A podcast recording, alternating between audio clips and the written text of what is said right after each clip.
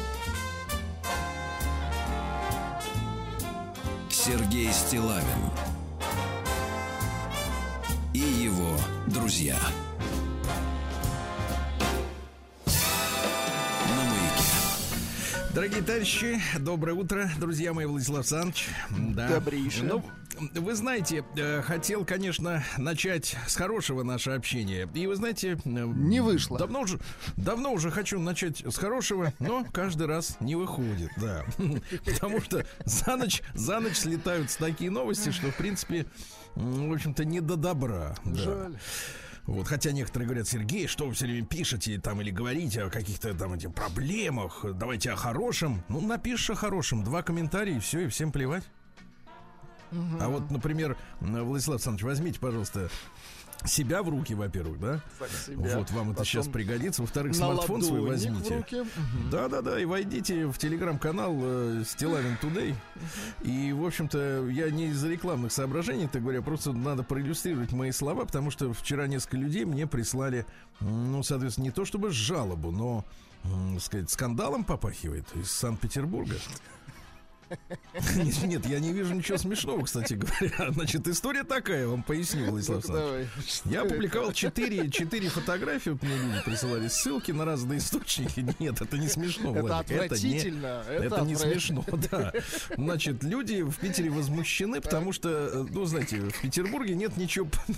Ну там, нет, во-первых, нет. Я согласен, Нет, погодите, а погодите, В Петербурге особенные люди, надо с этого начинать. Нет, не особенные. Посмотрите на меня, разве я особенный? Да вы Quot. Так вот, послушайте, значит, Да. история такая. В Петербурге, Ну-ка. как известно, нет ничего прекраснее Невского проспекта. В мире, вернее, ничего нет. Ну, конечно. И на Невском проспекте, э, если наши граждане даже в Питере не бывали, хотя вряд ли, так сказать, э, э, это, в таком удовольствии можно себе отказать, вот есть дом Зингера, это дом с шариком с таким земным на- Наикрасивейший, да. Да, да, да. На Просто берегу супер. канала, так сказать, да, рядом Казанский собор. Вот. И в этом доме испокон веков, еще с советского времени, ну, до революции там был, этот, это был офис компании Зингер. Вот они себе выстроили такую вот огромную махину. Э, честно говоря, конечно, странно было бы, чтобы такое здание принадлежало просто конторе, да, где сидели торговцы. Ну вот. Ну и, соответственно, после революции там устроили дом книги знаменитый. Любимый петербуржцами, ленинградцами. Вот. Потом вот отреставрировали несколько лет тому назад, да, запустили снова. И вот присылают мне люди фотографии, значит, что там продаются сувениры. А, Я- сувениры, я- это не книги. я- это не книги, естественно, это была еще и книга. Ну вот, это так называемые сувениры. Я не знаю, это магниты на холодильник или это наклейки, какие-то стикеры. Я не, не понимаю, что это такое, не уточняется. Ну Вот, но продаются вещи, где, значит, вот, э, ну, по уже заведенной достаточно давно, лет 10 назад появилась эта традиция наших классиков русской литературы, ну, брать, э, условно говоря, с портрета физиономию и лепить персонажем в современных одеждах, там, в костюме Adidas, там, в пальтишке, в каком-нибудь еще что-то, ну, знаете, да, это да. актуализировать, так сказать, классиков, которые давно нет с нами, ну, вот, но здесь, вы знаете, вот при всем том, что я очень, знаете, свободно владею русским языком, я бы сказал так, в, в конечном итоге в совершенстве, но я не хочу, именно не хочу, знаете, вот есть слово так, не могу, а вот я не хочу мерзость эту читать Принципиально. в эфире принципиально, потому что, э, ну вот э, в уста, условно говоря, этим нашим классикам, а здесь э, Лев Толстой, э, Сергей Сенин, Александр Сергеевич Пушкин. Александр Сергеевич почему-то в ватнике. Вот, э, в таком строительном. Хотя можно поспорить, да. Так вот, э, под рубрикой «Модные класси- классики», значит, публикуются какие-то совершенно гопнические, быдлаганские, скотские, я бы сказал, Абсолютно. выражения, да, которые, ну, не то чтобы классики, они вообще, как бы, так сказать, и мне кажется, это из употребления это давно вышли уже, если они когда-то в нем были. И это страшное срамотище, да, вот, э, вот опять же люди пишут, что это появилось именно в Доме книги на Невском. И вы знаете, мне стыдно. Мне, мне очень стыдно за это все. Именно лично мне, потому что я ленинградец. И вы знаете, я рос в городе, который считался, по праву считался культурной столицей Союза Советских Социалистических Республик. В Питере всегда было самое правильное русское произношение. Ну Вот. а, Всегда были самые вежливые люди. И все, кто приезжал в Ленинград, все говорили, что вот стоит подойти к любому человеку на улице, туристу, да, и спросить, как куда-то пройдут, пр- пройти, и тебе вежливо объяснят, а иногда даже и проводят, и э, будут вежливыми, радушными, Нарисуют гостеприимными. карту. Мгм. Да, и так далее. Конечно, ситуация начала меняться, я понимаю.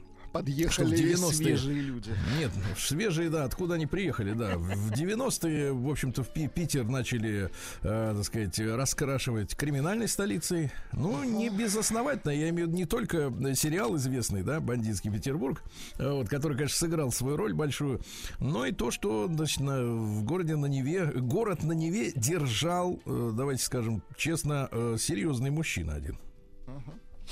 Вот. Потом, начиная с 2000-х, Питер начали превращать, ну, по крайней мере, в медийной среде. Я о медийной среде, да, об отголосках говорю. В порно столицу э, России, потому что огромное количество порнофильмов было снято в этом городе. И, и когда я где-то лет 10 назад, наверное, как-то прогуливался вечером по Невскому, приехал в командировку в очередную, и на Аничковом мосту, ну, условно говоря, ребят, чтобы вы представляли, это с конями. Вот замечательный мост через, э, так сказать, э, да, через фонтанку. Э, Там, значит, соответственно, как кони. Вот все Ну, самый замечательно, центр, красиво. да. Красиво. Самый-самый Да, центр. да. Да, там все, все в Всё самый самый центр. центр. Мгм. Вот. И мне вручают стикеры, ну, рекламные какие-то вот бумажки с предложением посетить бордель. Не там не шуба по распродаже, знаете, как там, не, не секонд-хенд или еще что-нибудь там, или микрокредит, да, а вот посетить бордель. Ну ладно, хорошо. Но вот теперь-то, когда я, я вот, знаете, понимаете, что меня возмутило в этой истории с этими наклейками идиотскими абсолютно. Они не, главное, что они не смешные. Вот понимаете, какая история? Они Ведь, э, отвратительно. Они мерзкие в том смысле, что, во-первых, при чем тут Пушкин, при чем тут Достоевский, при чем тут там, я не знаю, Лев Толстой, Да, там, это какая-то дичь, Сергей. Да, но это, это, во-первых, не смешно. Э, Понимаете, юмор может простить многие, как бы так сказать, скобрезности, да, в принципе, э, да, на том он и основан порой, порой, да, что некоторые анекдоты в, в них, например, так сказать, э, Здесь такой юмор оправдывает да. средства, да, здесь нет никакого оправдания, и абсолютно это выглядит по-идиотски. И, вы знаете, что ж получается, за каких-то Извините меня, 30 э, там лет, ну, ну 35, хорошо, ну 30 лет э, город из культурной столицы превращается, что ли, получается, в, как бы в царство быдлаганов, что ли, я не понимаю. Ну вот вы Ну вот свинтили. как бы, ну понимаете, какая Понимаете? история? Ну хорошо, какой-то чудило. Я опять же не могу использовать слова, которые использовал в своем посте в Креативный телеграм-канале. чудило. Креативный чудило, может быть, даже тоже понаехавший, неизвестно откуда, да? Скорее Значит, всего. вот это придумал. Но проблема-то заключается в том, что, э, так сказать, да, ты можешь все что угодно написать в интернете, на своем со- собственном сайте или там в своем блоге, но когда с- изделие приобретает вид законченного товара и начинает реализовываться м, ну, в таких уважаемых местах, ну это же значит, что э, какая-то вот идет пробой, э, как говорят э, Михаил электротехники, да, э, какая-то нестыковка в э, уровнях контроля. И самое главное, что люди не имеют самоконтроля, они не боятся делать дрянь. Ты понимаешь, какая история? Не боятся делать дрянь. И мне очень обидно, опять же, еще раз повторюсь, как ленинградцу, да, что, ну вот, э, как бы, вот это становится возможным. И что мне, в принципе, человеку, как бы, вот приходится стыдиться того, что происходит. Это ужасно, ребят, это Это какой-то позор? Это мягко говоря. Сергей Стилавин его друзья. Ну, давайте, Владислав Александрович, а то скажут, что вот все в одни ворота, да, Сергей Валерьевич. Вот письмо пришло от Кристины. Представляете, Владислав Александрович? Очень пришло письмо имя. От Кристины, которая пишет о себе следующее. Ну-ка. Здравствуйте, уважаемые ребята, Сергей и Владуля. Зовут меня Кристина, живу я в славном городе Сиднее. Ух,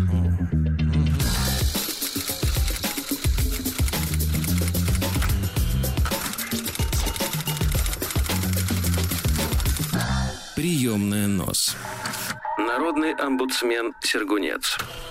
Наши, честно говоря, европейские, канадские, американские корреспонденты, кстати говоря, в последние месяцы как-то притихли. согласен. Мне да. кажется, они понимают, что почта перлюстрируется на границе. Особенно вот Канада как-то прищучила, чувствуется. Да, да, да. И сидят тише Да-да-да. воды, ниже травы, боятся, что стекла побьют за письмо на радио Маяк. Итак, Кристина. Давно собиралась написать письмо с благодарностью только от вас и узнаю о новостях и праздниках в Австралии. Хорошо. С приятным бонусом в виде ваших комментариев. Спасибо! И так как вы себя зарекомендовали человеком, ну вы, ребята, зарекомендовали себя человеком, э, интересующимся всеми сферами жизни, решила вместе с благодарностью поделиться своими эмоциями на тему парада гомосексуалистов. Эмоциями-то можно. Эмоциями, конечно, Конечно, можно, можно. тем более цифровыми. Это была присказка, а теперь сказка. На выходных здесь прошел Мардигра. Кстати, странно, потому что сегодня вторник, и Мардигра это сегодня. Мгм. Это у них там жирный вторник, ну Но это он прошел старое. впрок. Прошел заранее. Да. Это к репетиция, письму, может быть. к письму прилагают, э, прилагаются многочисленные фото из, э, так сказать, э, сиднейских достопримечательностей, среди которых, ну вот, например, я вам, Владислав Александрович, опишу такую, ну, помимо фотографий, где обнимаются однополые, да, э, значит, прекрасная фотография, значит, некого технического сооружения, на котором, ну, видимо, унылый какой-то сарай или какой-то задник магазина, ну, неважно, а на нем красочный э, граффити, да, А, на граффити, значит, следующее изображено диван. Так. Это огромного размера, метров, наверное, 20, наверное, в длину эта штука. А, а диван, на нем в, элегантной позе, вот как у нас, знаешь, э, в принципе, мужья лежат вот с пивом перед телевизором.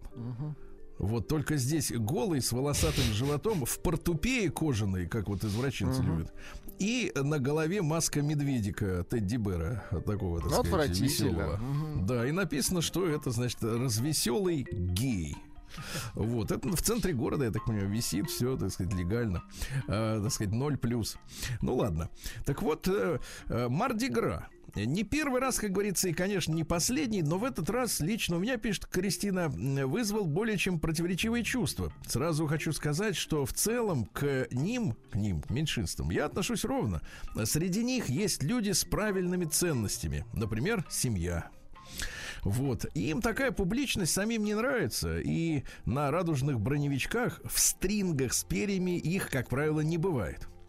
Но вернемся к основной теме. Понятное дело, что перед таким праздником Сиднey разукрасили как могли. Только на этот раз как будто забыли вовремя остановиться. Я не люблю слово пропаганда, но здесь оно уместно от слова совсем. Радужных умудрились впихнуть в рекламу всего, от часов до трусов. Я, конечно, утрирую, но на приложенных фото, там порядка 10 фотографий разных, вы поймете, о чем я. Аренда домов, спиртное, страховка, мобильная связь. Везде только однополые, радужно улыбаются, а компании с кожи лезут с красноречивым лозунгом, который обязательно содержит слово «прайд». Это не в смысле львиная стая, а в смысле, Владик, гордость. Да. Или «proud», то есть глагол «горжусь». Это не первый парад, при котором я присутствую. Грешна даже сходила пару раз с точки зрения э, культурного обмена ценностями, так сказать. Но это первый раз, когда реклама на каждом шагу, даже в автобусах и на пляжах. У них там лето, видимо, сейчас, да? Как раз к закату Под клонится. шумок, в общем, все подсуетились. Да. Работаю я в богоугодном заведении, и в недельной рассылке наша региональная менеджерша изливала сироп про то, как она гордится, что наша контора их поддерживает. И мы должны всем сотрудникам нашей богадельни, которые э, представители как раз радужных, показать, как мы гордимся ими и ценим их. А как же я? А как же мы все, кому теперь уже очевидно не повезло родиться нестандартным? Нами гордиться теперь, получается, нельзя. Или теперь ситуация будет в нашу сторону, и мы должны будем скрываться. Если прочтете письмо в эфире, э, и найдется кто-то с моего континента, с Австралии, вот, пусть пришлет свое мнение, но даже если не прочитаете, я не обижусь. Целью было просто поделиться с умными людьми, а не искать, так сказать, э, публичности. С уважением, Кристина. Вот такое замечательное письмо, да. И вы знаете, вот совершенно из другой жизни, как бы, иллюстрация, правда, Владислав Александрович? И это прекрасно. Прием корреспонденции круглосуточно. Вы там держитесь, Кристина. собакабк.ру Да, за Тедди Бэра, за лямки. Нет, нет, нет. Фамилия Стилавин 2 Л. Портупея, да, шикарно, да. Отвратительно. Ну, вот. ну и вот знаете, хотел бы все-таки вот э, вернуться в нормальную реальность, да. И э, письмо получил, не письмо, а обнаружил Значит, соответственно, э, на форуме, где прекрасные дамы обмениваются, э, так сказать, мыслями, соображениями, эмоциями. А Вот. мыслят Эмо- вслух, так? Да, эмоциями. Мыслят вслух и э, не всегда перечитывают Выливают друг на дружку. Да. Заголовок следующий. Муж дебил. Звонкое название, звонкое. В принципе, в принципе. Ничего Ну, такого, да? вре- время сейчас такое быстрое, скорое. Э, Хочется в одной фразе уместить все. Вот в этой умещено все. Не, отлично. что- А Умещено. чего стесняться, если да, факт? Да. Дальше. Ну, я все-таки прочитал Давайте, небольшое. конечно, конечно. Девочки. Ну, да, я так сразу воображение рисует девочку с 40 плюс. Вот, с хной. Да. Девочки, ребята, да мы примерно представляем возраст этих Да. детей. Да-да, детей цветов. Да. Девочки, так. Девочки, как вы думаете, это только я с дебилом живу? Или еще есть такие случаи? Живем в Москве недавно. Здесь у меня никаких знакомых, друзей, родственников вообще. У нас есть маленький ребенок, почти два года. И сейчас я на втором триместре беременности ждем второго. Вот хорошо, ваш этот тромбон заныл. Это виолончель. А, ну, То есть второй, чуть-чуть. второй от дебила На пошел, подходе. да. Прекрасно. Хорошо. Молодцы, кстати, в этом смысле. Ну, конечно. Да, приходится решать многие проблемы. Муж не помогает вообще никак. Вся его помощь это то, что он оплачивает квартиру и все. Ребенок в сад еще не ходит, постоянно со мной. Иногда хочется повеситься. Нервов на его активность у меня не хватает, на его активность. Бюджет у нас разный. Я питаюсь за свой счет. Муж за свой. Все вещи и врачи для ребенка и меня платно. И тоже за мой счет. Я не работаю. Сбережения заканчиваю. ЦА. Заканчиваю. ЦА. Если муж что-то покупает из продуктов, то, внимание, прячет в другой комнате от меня. Какая, какая дичь. Прячет в другой комнате от меня, чтобы я вдруг его супер дешевые продукты не съела. Это нормально вообще? На этом письмо обрывается. Слушайте. Вы знаете, Владислав. Александрович, мне вот в начале этого письма, где был заголовок «Муж дебил», было смешно. Слушайте, а сейчас нет. От, А сейчас от нет. женщины определение Давайте, пришло конечно, этому, конечно. этому мужчине пишет. Давайте. Дебил-производитель. Нет, это не трожь, это тема Но это, это женщина пишет, конечно. Это вам виднее, конечно, да. ловчее. Но да, когда, как но представляете, вот пря- людей, Прячет продукты, слушайте. Ну. да-да-да, представляешь, вот то есть на съемной хате и нашел где-то, может он плинтус отодвигает, нет, плинтус это мелковато, наверняка Нет, на обычно шкаф нет, куда-нибудь. под паркет. Знаете, Нычет. взламывают по пару этих штучек деревянных и под паркет туда. Это в старом фонде можно было. Щас бут- так не забалуешь. Бутерброды туда кладет. Нет, нет, я думаю, что этот сухпай какой-то тырит. Да, дошик туда кладет.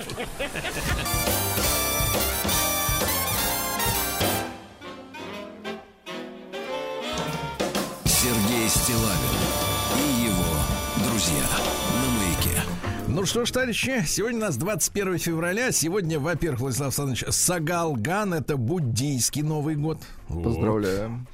Да, сегодня надо вот э, ход- нельзя ходить друг другу в гости, надо провести дома в кругу семьи, а потом можно, потом можно. Вот э, проводится особый обряд очищения, во время которого из дома и из жизни каждого человека выбрасываются все неудачи, зло. Э, Вот, замечательно. Также, так сказать, шага сегодня это Тывинский Новый год. Также поздравляем, да, Владислав Александрович? Конечно. А продолжается масленица, дорогие друзья. Вы помните, один блин в день. В этом, так сказать, есть проблема. Распределяйте. Да. В этот день, кстати, принято было устраивать э, на масленичной неделе заигрыш. То есть э, кастинг, ой, извините, это плохое слово, смотрины невесты. Смотрины. Матрины. Мгм. Смотрины. Это гораздо лучшее слово, гораздо выгодное более слово культурное, да, чем вот кастинг.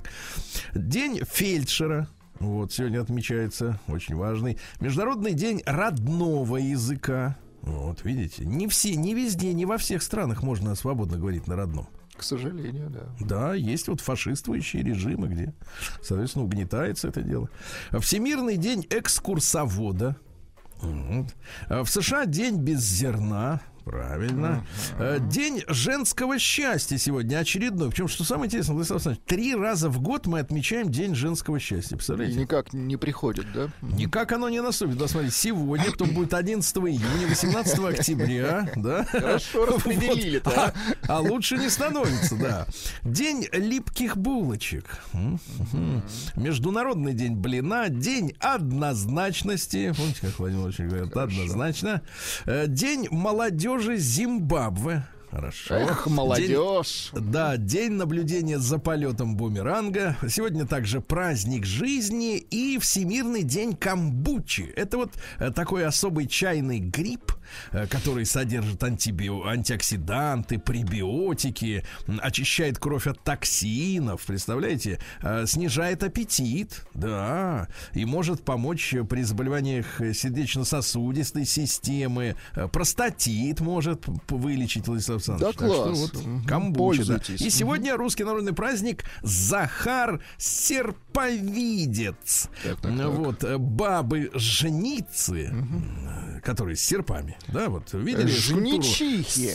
Ску- Нет, нет, скульптуру вот э, рабочие колхозницы, да? Конечно. То есть вот э, у него молот, то есть он молотобоец, мужик. Она жничиха. А она баба-жница, у нее серп в руке. Понимаешь? хорошо. Так вот, они сегодня должны молиться Захарию о хорошем урожае.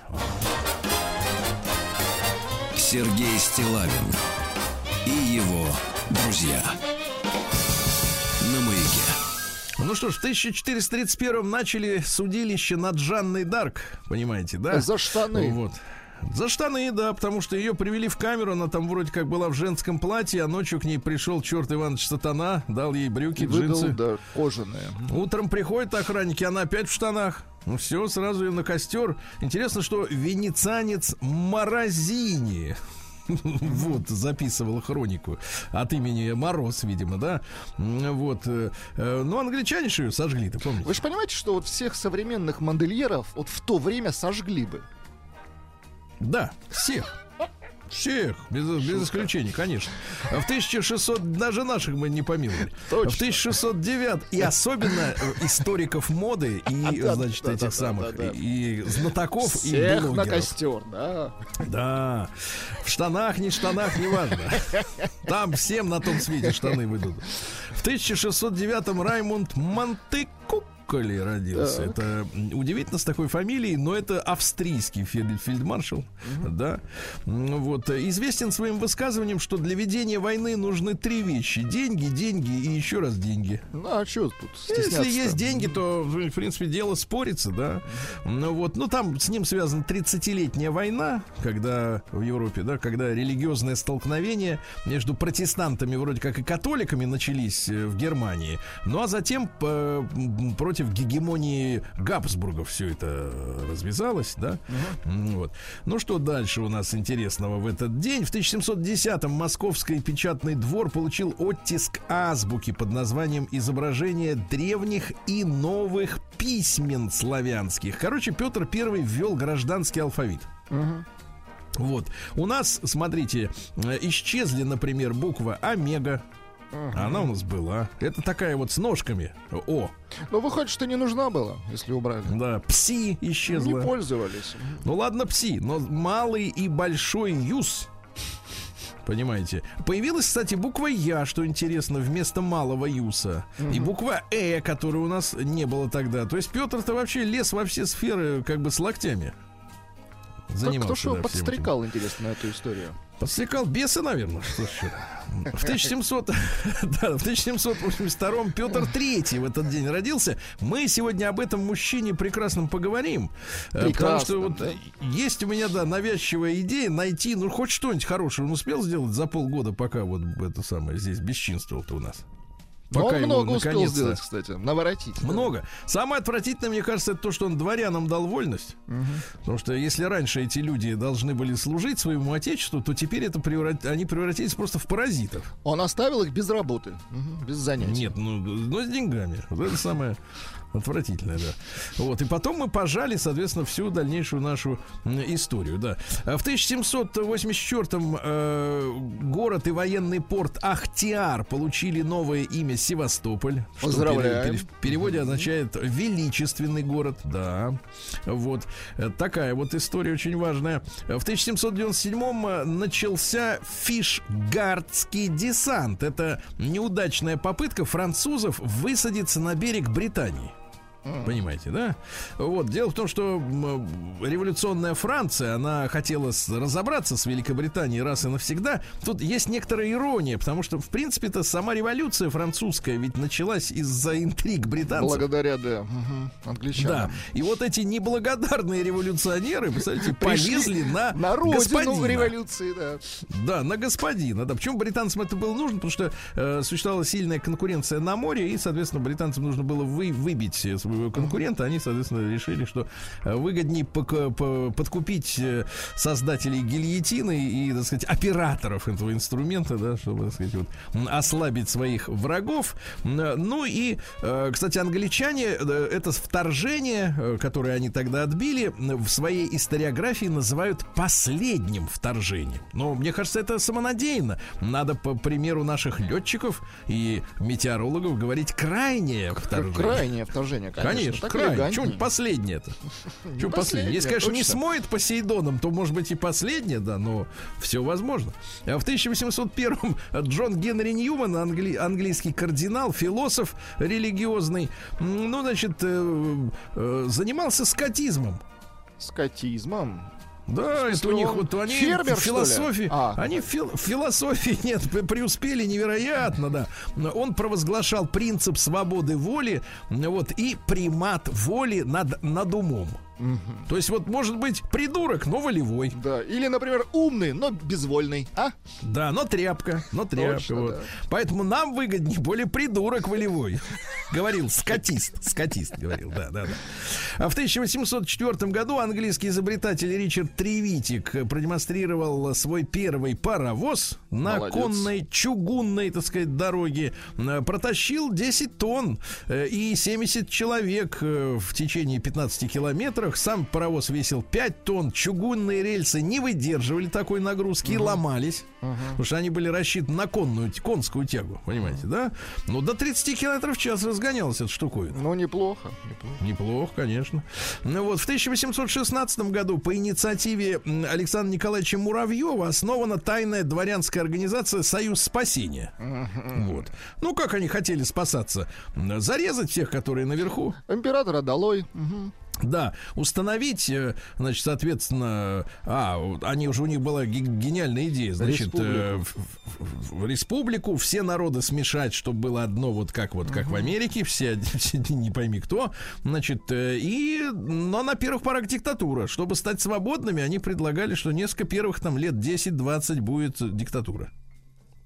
Ну это логично, правда? Ну, конечно. чтобы, чтобы люди были свободными, и надо сначала их как бы в концлагерь запереть, и тогда они ну, как-то отрихтуются. Воспитать, Ла- скажем так. Да, ла- ла- потому что невоспитанные свободными быть не могут. Это логично, да.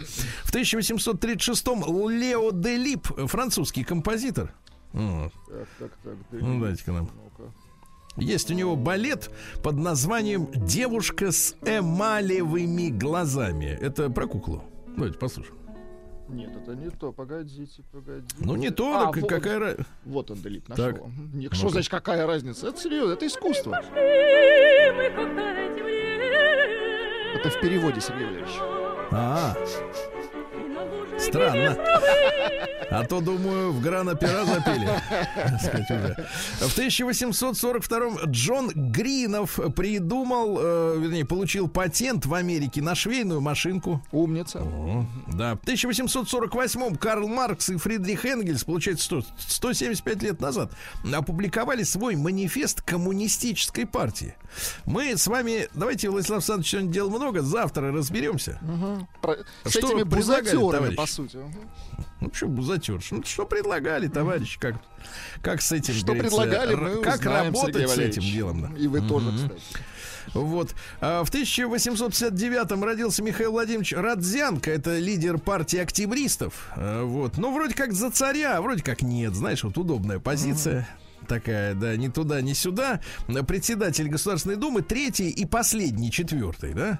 Э, Что любопытно, ведь э, вот как бы судьба и того же Родзянки, да, он через год умер от тифа или еще чего-то, э, пока там скитался после февральской революции. И что интересно, самой этой Государственной Думы, которая фактически и инициировала снос э, империи, да, в России, ну, вот тоже очень скоро не стало. То есть вот, в принципе, тех, которые начинают, их смывает. А остаются те, бывает, которые да. остаются те, которые поначалу как бы сидели тихо. Были ни при чем, да, да, да, им все Да, расхлебывать. они как бы посмотрели, по- прикинули, что как, и, значит, уже пошли вперед. В 1866 Август фон Вассерман родился. Да, другой Вассерман. Вот, но тоже очень полезный. Э, Немецкий бактериолог, иммунолог разработал метод, во-первых, диагностики сифилиса, потому что люди-то мерли от этого дела, понимаешь? Ну Вот, и, соответственно, вот реакция есть э, Вассермана. Э, Очень нужная Молодец. история такая. В то время, конечно, да. Вот Дмитрий Иосифович Гуля в 1874 году родился основоположник абхазской литературы. Да. Вот, например, с неба смотрит солнце миллионы лет. Льет на землю солнце. И тепло, и свет. Ну а, что, талантливо. Замечательно. Вот вы так я ни разу не видел, Ни чтобы в коем случае, я так. В 1876 Петр Петрович Кончаловский родился, наш замечательный живописец, э, дедушка, значит, соответственно, и Никита Сергеевича. Понимаете? А работал и, и, и, соответственно, и, и и Андрея Кончаловского дедушка. Э, В общем-то, и был на дружеской ноге и с Малевичем, и с Кандинским. Ну, и замечательный Бу- дед. дед. Вот так.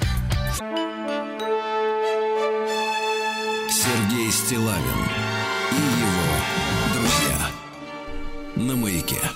Дорогие товарищи, в 1866 в этот день родился Алексей Елисеевич Крученых. Это футурист, понимаете, да? Поначалу-то был приличным. Вот, э, жил, не тужил, был журналистом. Вот. Писал о любви, потом смотрит, не продается про любовь-то. Да, и начал заниматься футуризмом. Вот, Какой да. молодец. Да-да-да. Э, Значит, какие у него названия, например, пощечина общественному вкусу, слыхали про такое, да?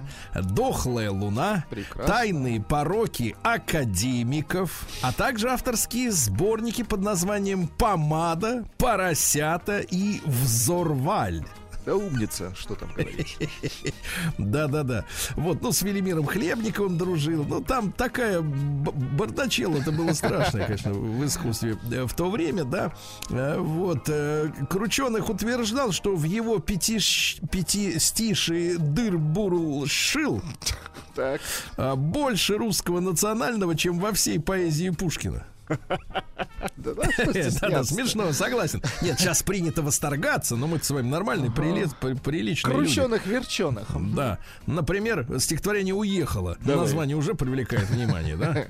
Вот, э, например, «Как молоток влетело в голову отточенное слово, вколочено на прополую. Задержите! Караул не попрощался!»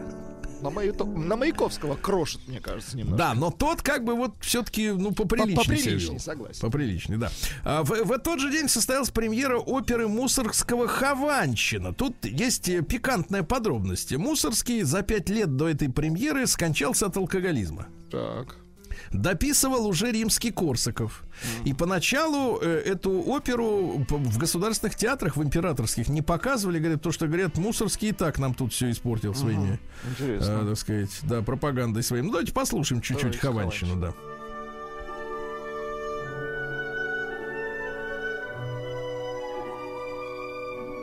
Не, ну красиво. Ну, красиво. вот надолго, я понимаю, да. Красиво, но надолго. Да. Надолго, да.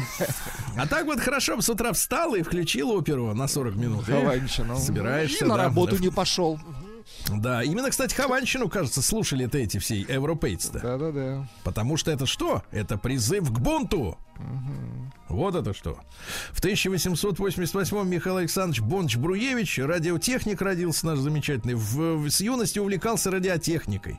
По схеме Попова, как вы, Владислав Александрович, Да. построил радиопередатчик. Э, Умница, молодец. Да, чем только не занимался. Вот. э, опубликовал работу в семнадцатом году. Все заняты революцией, а он э, этим телеграфом А он не Хочет он, да. Да, про Паяет. катодные, про катодные реле писал. Умница. Вот важные книжки, да. А в 1892-м Гарри Салливан родился. Ну, сейчас другой у них Салливан такой, с прибабахом. А этот нормальный. Американский психиатр, кстати, психотерапевт, психолог, э, назвал свою теорию интерперсональной теорией психиатрии. По его мнению, личность человека является не врожденным качеством, дорогие товарищи, А а формируется в процессе общения младенца с окружающими. То есть, в принципе, если, например, младенца роботами, э, воспитателями обложить, То приличный человек, о, приличный да, да, робот да, при- вырастет. Нормальный, без перекосов, без этих детских травм всех этих, правильно? А Да. если попадет ребенок в малину бандитскую, то вырастет бандит. Да, то Маугли выйдет, да. Так вот, главными требованиями, вернее, потребностями всех людей Салливан считал как раз первое потребность в нежности, чтобы тебя, как бы так сказать, согревали, Любили. ласкали, и избегать тревогу. Вот это главные потребности человека, в принципе, чтобы тебя почесали, погладили, и чтобы, э, сказать, э, э, И никто не сделал тебе работу. зла. Да. А в 1893-м, о, отмечаем, товарищи, 100, получается, 30 лет со дня рождения Андреса Сигови. Это испанский гитарист, виртуоз замечательный. Есть у М? нас.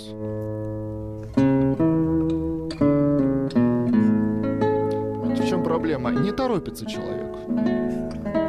Это та школа еще. Мусоргского, да. В 1904-м Алексей Николаевич Косыгин, это бывший советский премьер, помните, да? Э, Которому, в принципе, мы м, прежде всего, давайте скажем честно, прежде всего мы обязаны блестящей, ну, конечно, там работали тысячи людей, но он как организатор эвакуации предприятий из, э, э, так сказать, с, той территории Советского Союза, которая подпадала по оккупацию немецкую.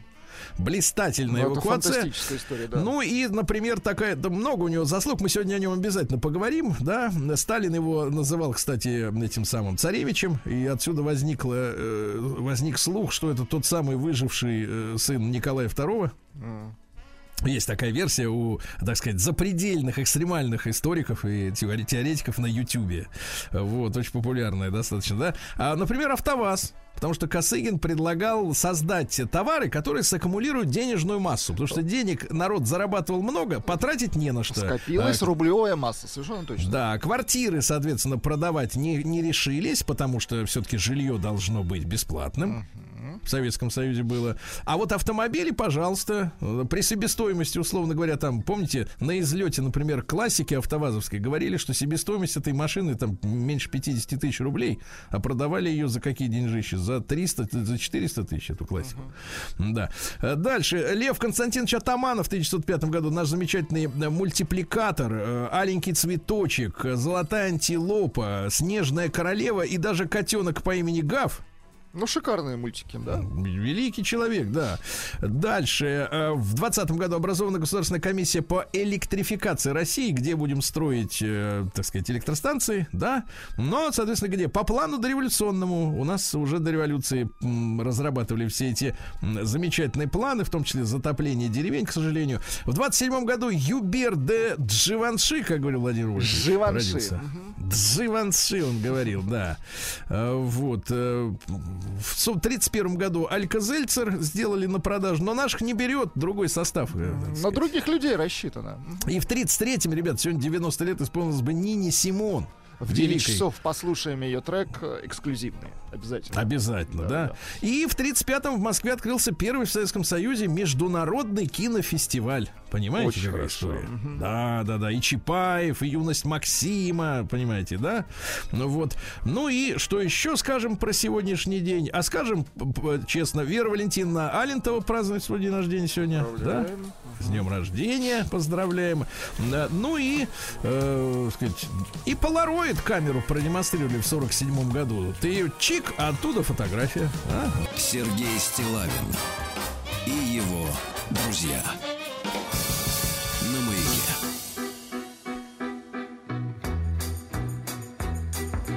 Я заметила однажды, как зимой кусты сирени Расцвели как будто в мае веришь или нет?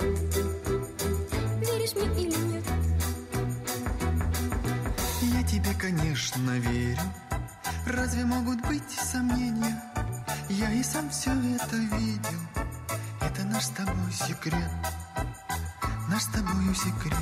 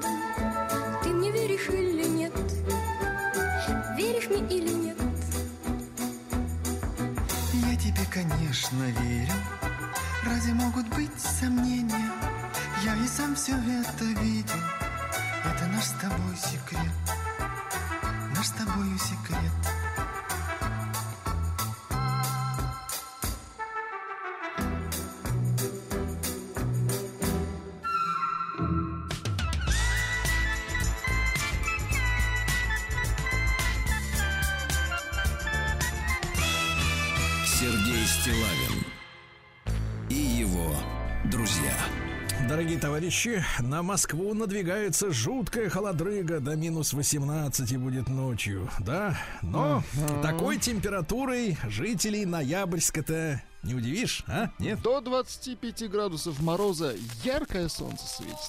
Замечательно. чтобы песней своей помогать вам в работе, дорогие мои. Ноябряне, вот как. Ничего себе. Да-да-да. Ну, начнем с хорошего. Силачка из Ноябрьска. Вы представляете, Силачка, замечательно. отлично. Силачка замечательная. Эвелина Гафарова, красавица. Значит, э, взяла бронзу первенства России по поднятию тяжестей. По-английски пауэрлифтинг. Э, Представляете, при личном весе 40 килограмм она подняла 277 с половиной. Можете себе представить? Удивительно. Удивительно. Но есть другие люди, которые другие веса поднимают. Давай. В Ноябрьске, довольный рождением сына мужчина, отправился на своей машине в Алкоралли и был остановлен. ДПС. Да. В Ноябрьске мужчина приобрел 16-летнего подростка наркоту и попался полиции. Понимаю. В Ноябрьске сотрудник сфабриковал отчет о поездке в Анапу, которой не было. Выписал под нее 39 тысяч рублей на билеты себе Лавка. который и присвоил. Но все вскрылось, да. Мошенница ободрала до нитки папашу у продавщицы платья. Девочка решила продать платье. Ну что с ним делать, правильно? Особенно зимой. А, Вот попросила папашу под- подсобить. Ну, в итоге покупательница созвонилась с папашей и говорит, слушайте, вот та карта, которая указана, не подходит. Вы мне продиктуйте другую. Продиктовал минус 111 тысяч 577 рублей. Надиктовал. Прекрасно. Да. В ноябрьске в день влюбленных пенсионер подарил жулику полмиллиона рублей. Ну, это понятно.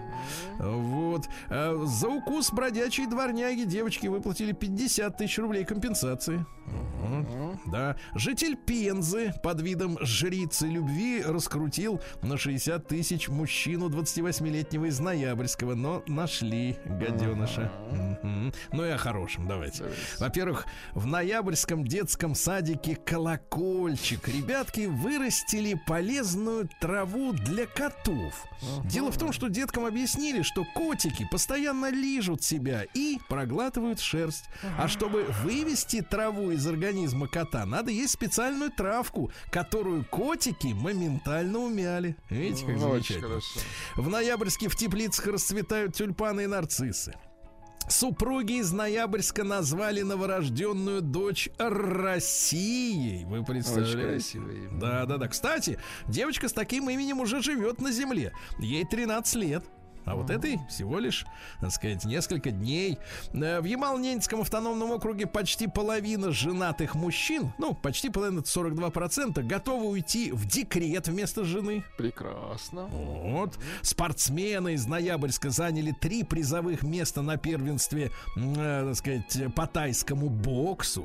Молодцы, ребята. Ну и, наконец, стоматологи Ноябрьска выявили болезни при помощи специальной лампы у десятков пациентов. Это называется стоматоскопическая лампа. Ее, соответственно, человеку вставляют в рот, включают свет и видят, где какие проблемы. Представляете? Такие лампы в НКВД использовали.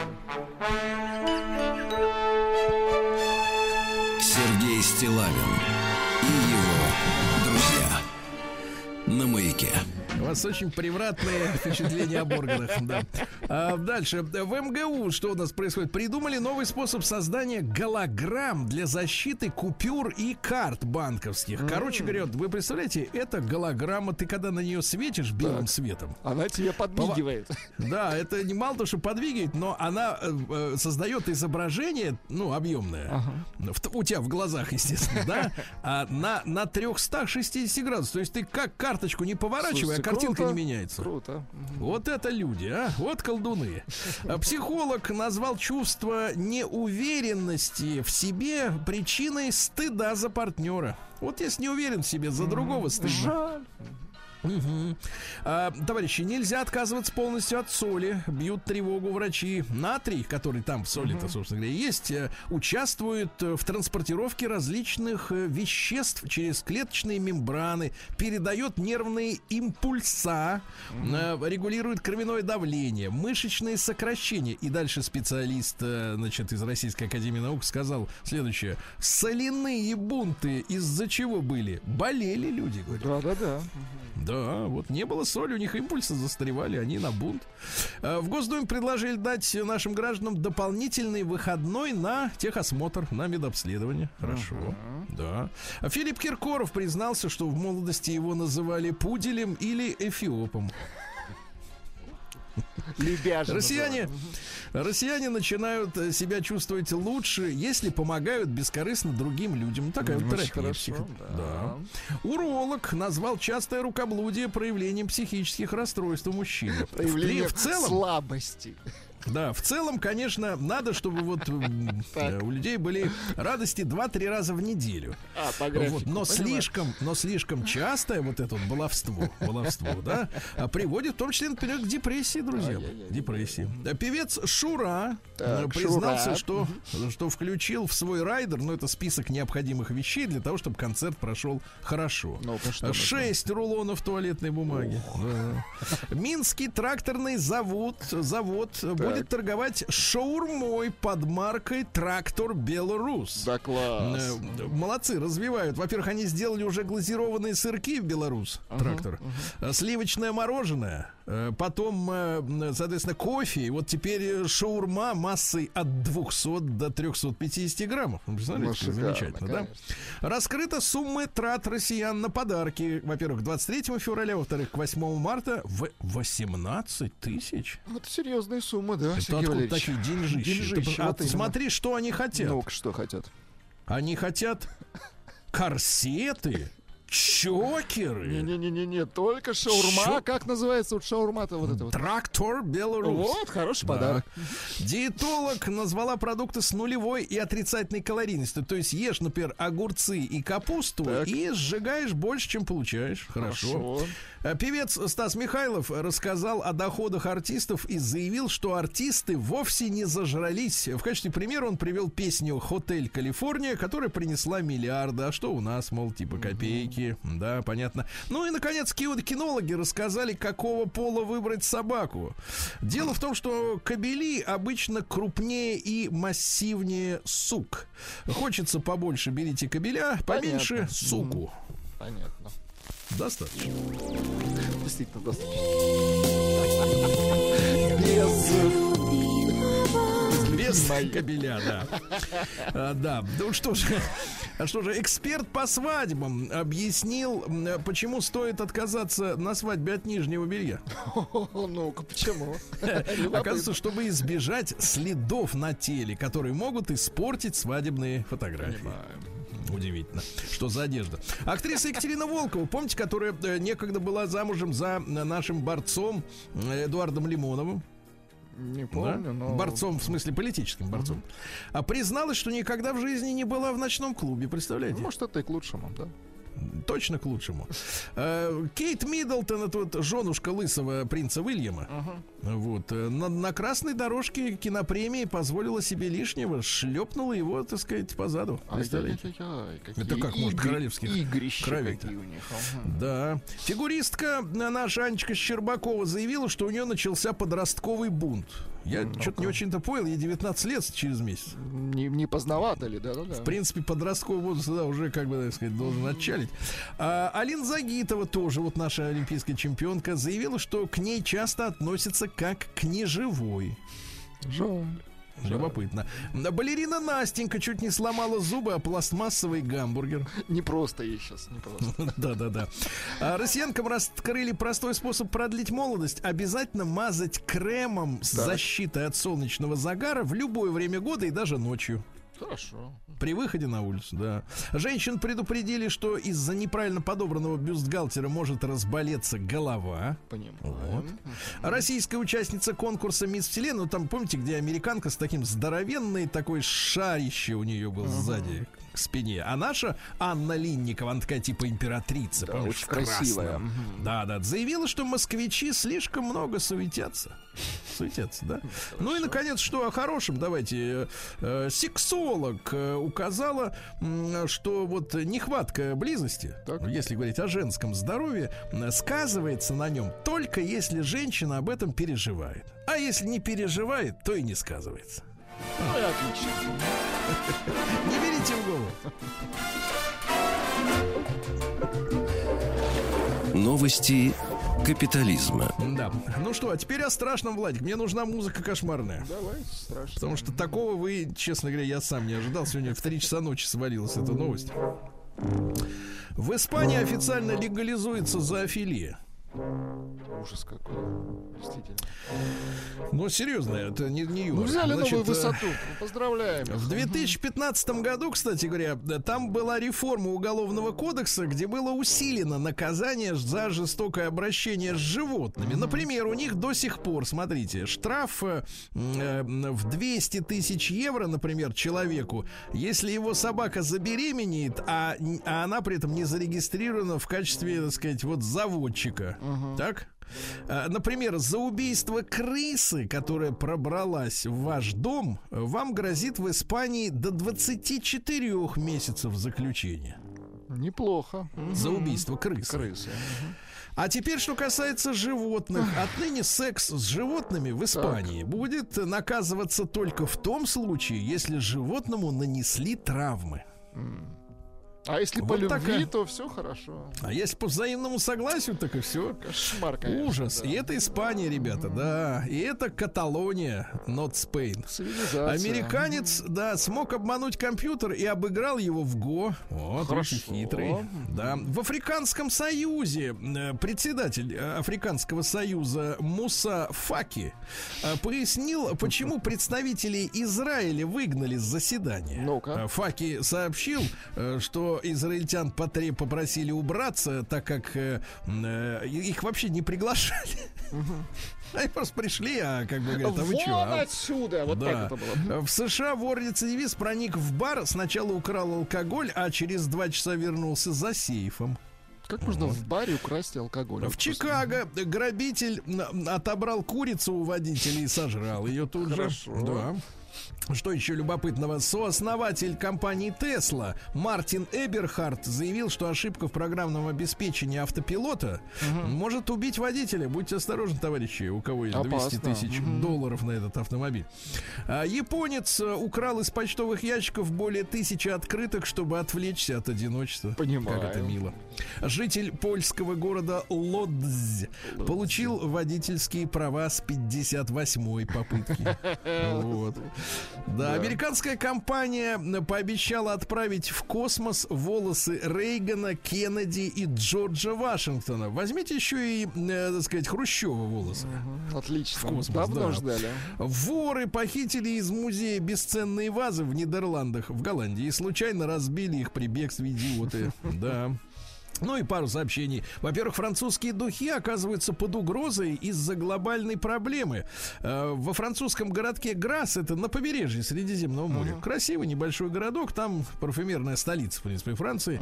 Э, Есть трудности из-за изменений климата с выращиванием цветов, из которых потом делают масло, которое и, соответственно, э, пихают. Не, не растет растут. масло, понимаю. Розы не, Не растут, растут. а не масло. Да. Эд, Эд Ширан и Адель Ширан. отказались да, выступать на концерте в честь коронации Карла Третьего. Ну слава богу, он мы не симпатичен.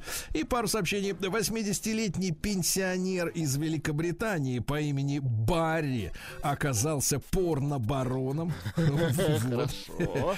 Э, Чат ГПТ, помните, который сейчас очень популярен, э, прошел тесты на модель психического состояния человека. То есть у него есть э, некое психическое состояние, которое изменяется. Представляете? хорошо, да. Ну и, наконец, врачи рассказали о том, что употребление алкоголя ускоряет прогрессирование болезни Альцгеймера. Вот так, будьте аккуратны.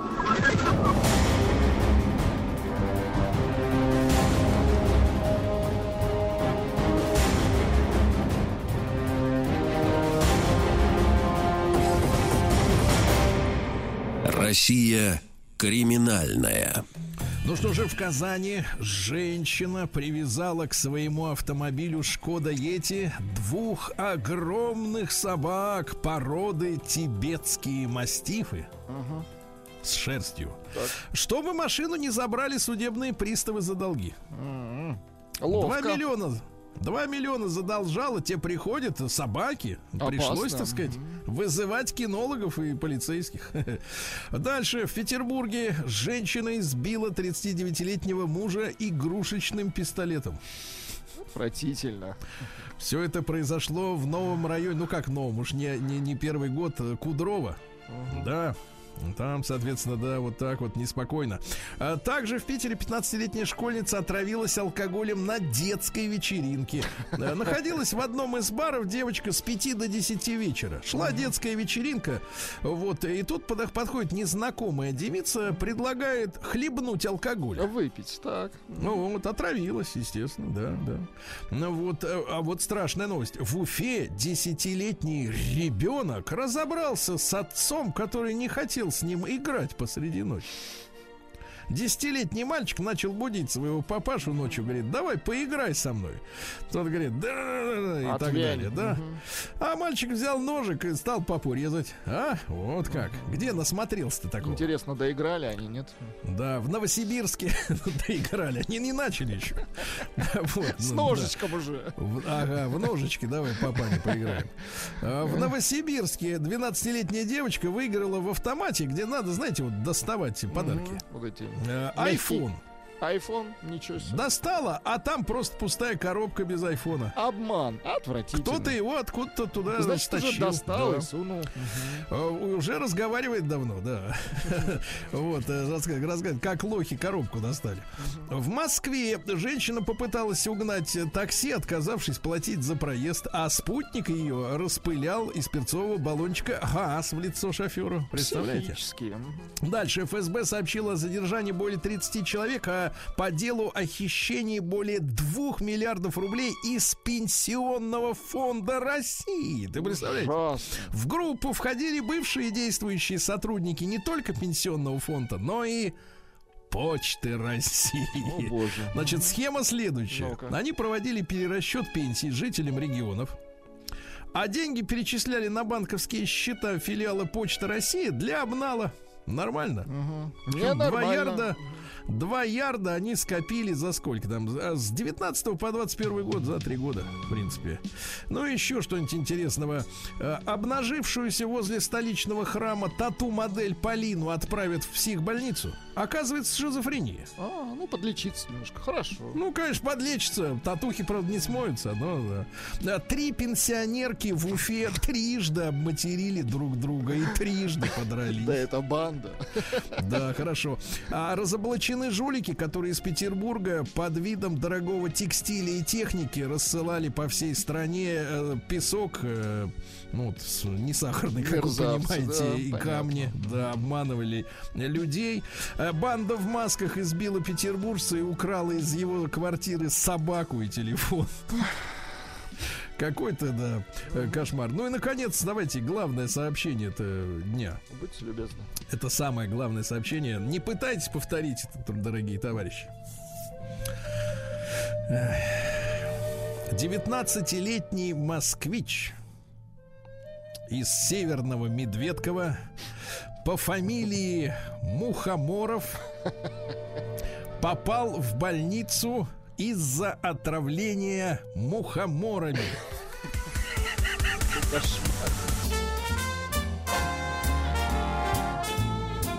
Сергей Стилавин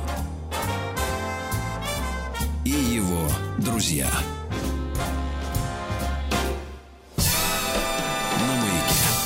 Дорогие товарищи, граждане, сегодня день рождения одного из наших императоров.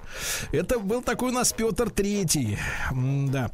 Ну, бл- благодаря актеру Деревянко, в принципе, его достаточно хорошо себе люди представляют. Уж очень тщедушным изображен этот наш государственный деятель, который правил-то всего ничего, полгода где-то э, в 1762 году Петр Третий Федорович.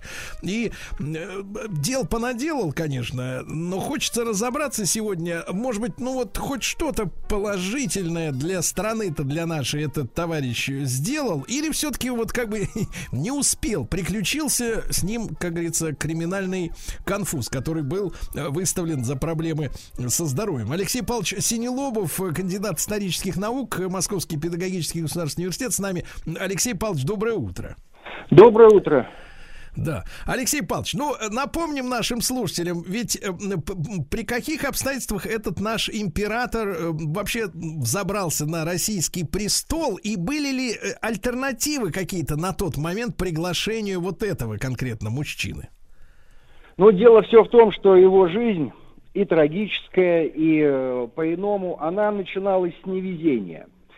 Поясню. Если бы он появился на свет еще при жизни нашего первого российского императора Петра Великого, то, конечно, история бы сложилась по-другому, и велика вероятность, что он бы стал императором сразу, после своего великого деда. Дело в том, что когда в ноябре 1724 года Петр Великий выдавал свою старшую дочь Анну за Карла Фридриха Галштинского, в брачном контракте был секретный пункт, который внес Петр.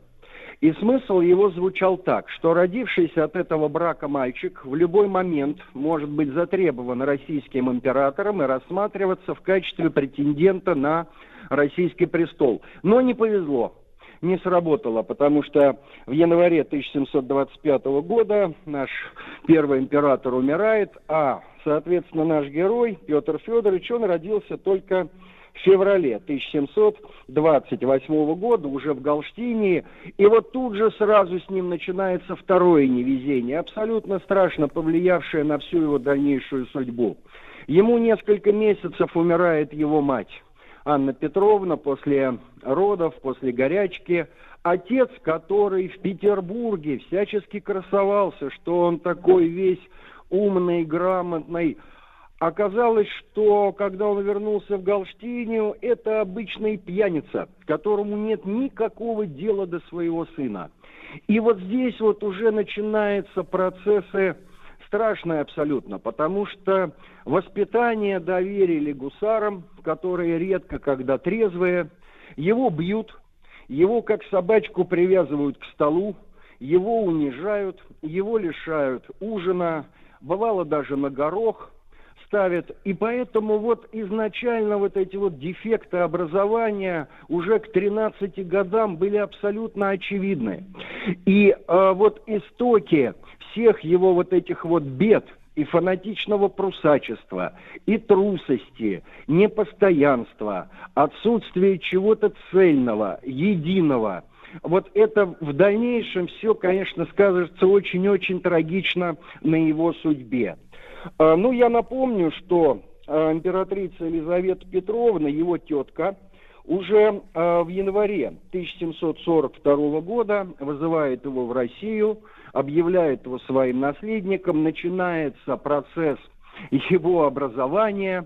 В 1744 году ему находят вторую половину ту самую, да, Софию Августу Фредерику Ангальцерскую в крещении Екатерина Алексеевна, будущая Екатерина II. И надо сказать, что сначала наша императрица Елизавета Петровна абсолютно по-матерински, искренне пыталась из него что-то сделать. Когда он заболел оспой, она сидела у его кровати – потому что, ну, вообще он для нее единственный родной человек, да, он, но она даже не теткину такую вот к нему привязанность, а именно материнскую. И она искренне надеялась, что из него что-то будет. Но, к сожалению, к сожалению, сама видела по сути дела, вот, вот эту всю несуразность. И потом в сердцах говаривала, что мой племянник урод. Это вот к вопросу о важности и необходимости воспитания, да, потому что от осинки не родятся апельсинки.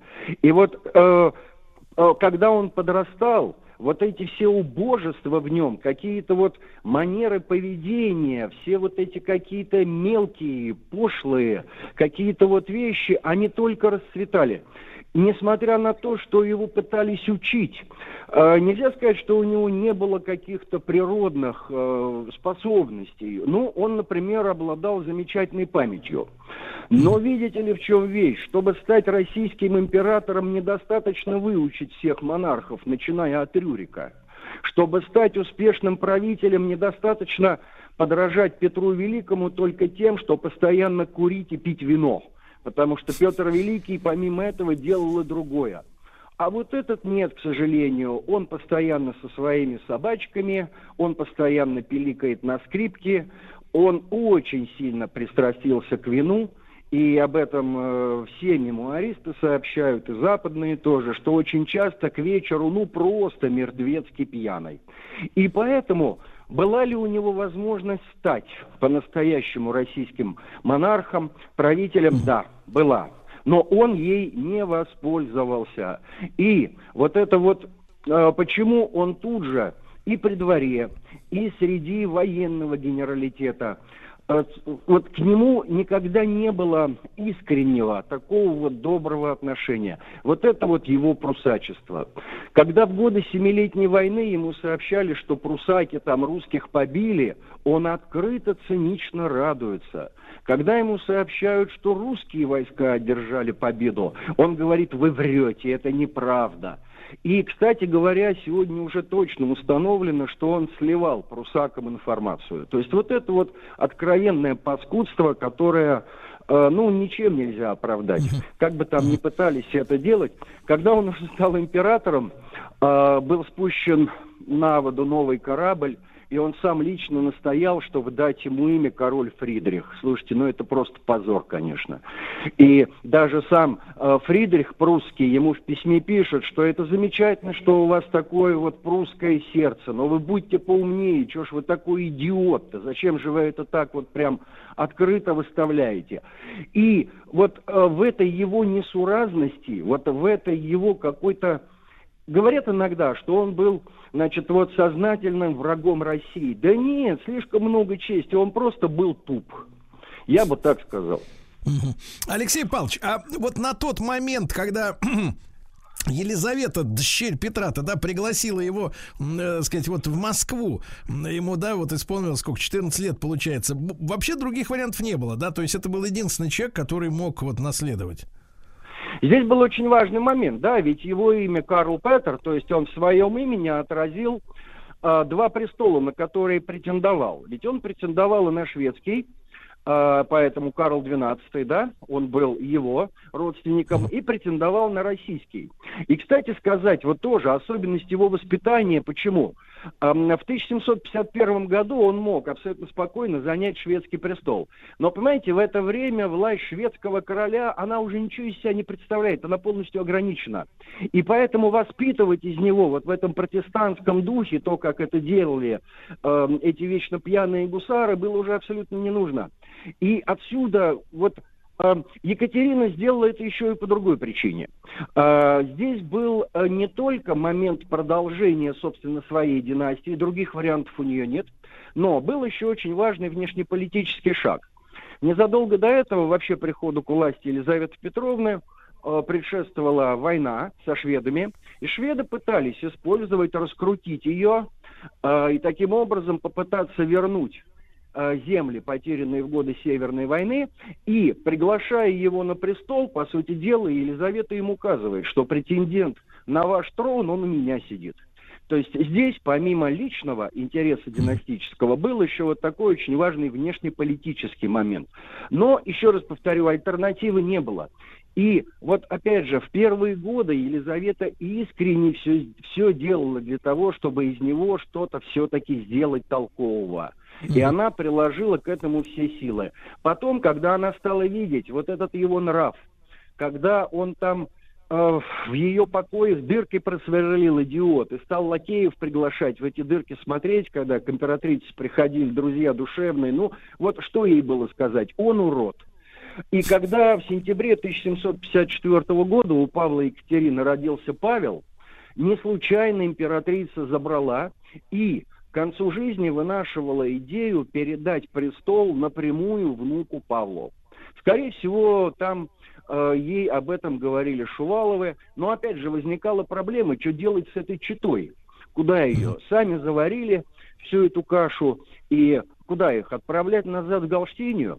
И поэтому э, уже в конце правления императрицы с 1756 года стало тяжело болеть. Ну, она решила так, будь как будет. Вот, и Алексей- ничего Алексей уже отменить не могла. Да, Алексей Павлович, ну вот, а что ты, ну что ты хоть, как говорится, пози- позитивное-то можно найти, вот хоть из, из каких, какое-нибудь решение? Он же там строчил, эти, не вылезая, да, вот эти свои указы, постановления. Один из самых ведь э, такой плодовитый в пересчете на минуты направления автор. Э, Что-нибудь хорошее, действительно дельное сделал он? Ну, единственный выстрел последовал, это февраль 1762 года, за три дня три указа. Обратите внимание, самые крупные, которые, как правило, всегда во всех учебниках, да? Такой выстрел мощный. Первое, он ликвидировал тайную канцелярию, политический сыск. По-человечески хорошо, по-доброму. С точки зрения политики это самоубийство. Ну, он просто, он разрешил заговорщикам все. Шаг абсолютно глупый, который во многом его и похоронил. Второе, это манифест о вольности дворянства, да, знаменитый девя- э, 18 февраля. И третий документ – это манифест о секуляризации церковных земель. Но нужно иметь в виду, что вот эти два последних документа – это не его творчество законодательное. Это все тема еще правительства Елизаветы Петровны. То есть он как бы доводил просто это до конца и выражал это непосредственно в законах. Видите ли, у него изначально не могло быть никакого представления, потому что у него его не сложилось. Он Россию как бы, ну, она вообще его не интересовала. Абсолютно. Он и ничего не пытался ее узнать, потому что Екатерина II, она хоть книжки читала, интересовалась, жития святых и так далее, так далее, так далее, проникалась нуждами. Что он... И этот абсолютно нет. И особенности его характера, ничего цельного, а и, и- не могло ниоткуда появиться. Понимаете, в результате всех вот этих вот дефектов. И все вот эти вот несуразности. А потом, Да. смотрите, вот даже в первые недели, когда он стал императором, об этом все современники пишут. Да. Наш Алексей Павлович, а был- давайте мы, а давайте мы сразу после короткой рекламы. Алексей Павлович Синелобов, э, э, кандидат исторических наук, с нами. Сегодня день рождения императора Петра Третьего, Непутевого. Сергей Стилавин и его. На маяке. Друзья мои, с нами сегодня Алексей Павлович Синелобов, кандидат исторических наук, э, Московский педагогический государственный университет в день рождения Петра Третьего. Ну, попытка, не пытка отыскать что-нибудь хорошее. Алексей Павлович, на полусловие прервал э, вот в первой неделе правления, да, вы хотели заострить на этом внимание. Да, но сразу сказалось, что, в общем-то, стиль будет только ухудшаться в целом его жизни. А все мемуаристы, ну, скажем, э, Болотов наш замечательный, который тогда, как раз-таки в те годы, очень хорошо знал, как живет двор. Ну, просто с утра до, до, до- вечера под винными парами. Ну вот, казалось было, да, ты стал император, формируй свою команду, да, условно говоря, вырабатывай основные аспекты. Нет, нет, нет, нет, нет. Все то же самое абсолютно. Парады, солдатики, э, выпивание, пиликанье на скрипке. Оно и не могло, вы понимаете, ниоткуда взяться. Этого не было. И никакого своего собственного представления э, у него цельного никогда не существовало. В этом и заключается его беда. Ведь даже когда в июне его свергала жена, э, у него даже не хватило твердости, потому что э, среди его окружения были решительные люди, которые предлагали навести порядок. Понятно, да, каким путем, но даже здесь он, ну, как размазня какая-то, и он наивно полагал, что Екатерина обязательно отпустит его в родную Галштинию, и что вот какие-то вот несуразности абсолютно неадекватные, даже с точки зрения, ну, элементарно вот э, нормального человека. Алексей Павлович, ну и вот самая главная история о манифесте м, с вольности дворянства, да, когда э, дворянское, значит, соответственно, дворяне перестали, м, значит, быть должными служить своему отечеству. Вот насколько вы считаете, этот документ, э, он сыграл свою историю, э, вернее, свое значение в нашей истории российской? Он сыграл, э, как положительные у него были аспекты, так и отрицательные. Но больше, конечно, отрицательные. Самый удар, самый большой вред он на самом деле нанес самому дворянству. Потому что Петр Великий их предупреждал. Он им говорил, что вы благородные только до той поры, пока вы служите государству. Как только вы прекратите служить, вы станете такими же подлыми. Вот это с ними и произошло. Дальше. Э, С точки зрения исторической логики, по меткому замечанию Васильевича Ключевского, на следующий день нужно было принимать другой манифест об отмене крепостного права. Потому что чем оправдывалось крепостничество? Тем, что они служат, да, тем, что они отдают свой живот за государя и отечество.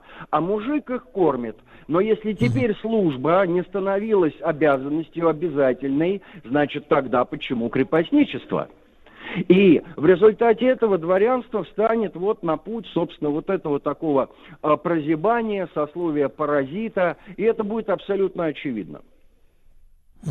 Алексей Павлович, а вот э, деградация, да, дворянства, можно ли говорить о том, что и, и вот в результате через полтора столетия, в общем-то, в принципе, это сословие было сметено, да, в- в результате революции?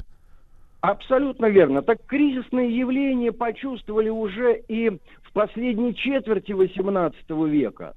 Потому что вот это вот, ну, конечно, не все задавались, умные люди. Потому что они почувствовали, что они вроде благородные, у них вроде все права, у них они вроде могут все. Но, по сути дела, они перед самодержавием такие же абсолютно холопья, это во-первых. А во-вторых, у них полностью, э, полностью утрачено уважение со стороны общества.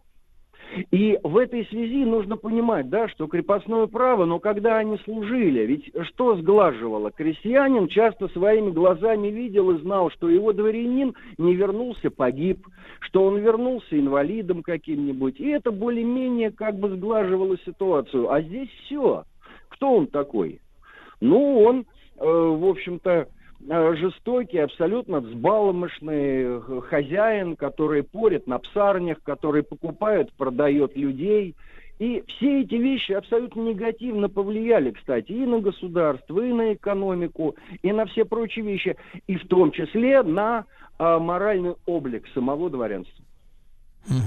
Алексей Павлович, ну и вот э, мы поняли, что с точки зрения государственного деятеля Петр III абсолютно не состоялся и был, в принципе, калекой детства, да, вот э, детские травмы и подростковые травмы вот превратили его в такое, даже чудовищем-то его не назвать, чучело скорее, что-то, что-то, что-то хорошее в нем, вот чисто по-человечески мы можем обнаружить? Ну, вы понимаете, в чем дело. Монарх это же хороший человек, не профессия, да, мы же все-таки говорим о монархии. Конечно, у него бывали, вот отмечали современники, у него иногда такие какие-то неожиданные всплески доброты человеческой, например, какого-то такого вот суждения, понимания. Он, кстати, ослабил, скажем, преследование старообрядцев. То есть вот такие вот вещи. Но вы понимаете, это все было не системно, это все было подвержено эмоциям, а он был очень быстро меняющийся человек, очень. И прослеживать здесь какую-то логику абсолютно бессмысленно. Вот. Тем более, еще раз повторю, если молодой человек с утра до ночи находится под винными парами, ну какую логику там можно найти в его действиях? То есть, в принципе, вот в его достаточно, ну, молодом возрасте, да, ему там, ну, сколько, 30, чуть-чуть за 30, да, было, когда, значит, соответственно, все с ним это произошло. А, по большому счету, это больной человек-то был, да, и, и сломанный и психологически, и психиатрически, и, алкоголи... и алкоголический, если так можно сказать. Абсолютно верно. Я не случайно начал с первого невезения. Вы понимаете, это был бы совсем иной человек, если бы он воспитывался в Петербурге мы не будем идеализировать наших тогда воспитателей, но тем не менее, конечно, вот все то, что он там получил в этой своей галштине идиотской, э, у него многих этих бед не было бы, разумеется. И поэтому вот здесь вот, что называется, ну не сработало, бывает так в истории. Да. И последствия, к сожалению, да, и в том числе для империи, несмотря на всего лишь там 6 месяцев его правления, э, оказались достаточно серьезными и э, плачевными, да. Э, Алексей Павлович, друзья мои, Синелобов, э, кандидат исторических наук, Московский педагогический государственный университет. Алексей Павлович, как всегда, огромное спасибо вам за интереснейшую лекцию. И сегодня, напомню, день рождения Петра Третьего, одного из самых, э, сказать, несчастных наших императоров.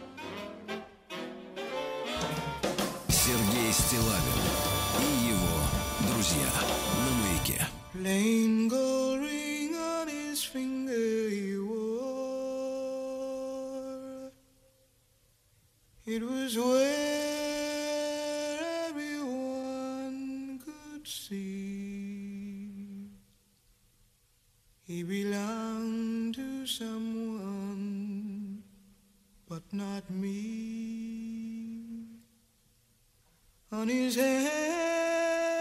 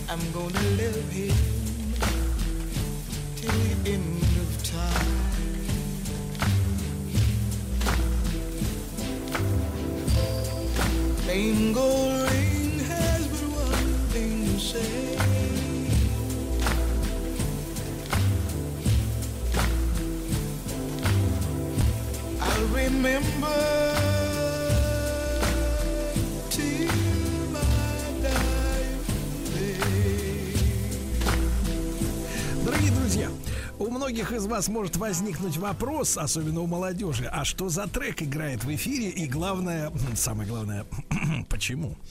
А, так должен вам сообщить, что сегодня 90 лет исполняется со дня рождения Нины Симон, выдающейся, да, Великой, вокалистки, которая комбинировала и оркестр, и джаз, и поп, и, и, и, И так сказать, этническую многие- музыку, да. этническую музыку, как вот сейчас, например, да. И очень непростой она судьбы. Ее 20 лет назад не стало, в 2003 году. Под конец жизни начались, к сожалению, вот, психические проблемы.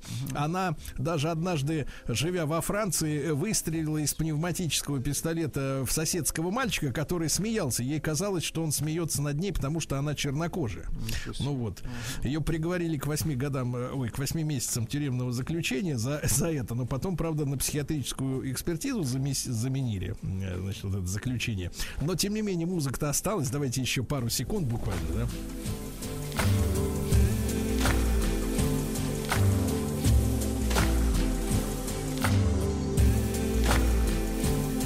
Теперь достаточно.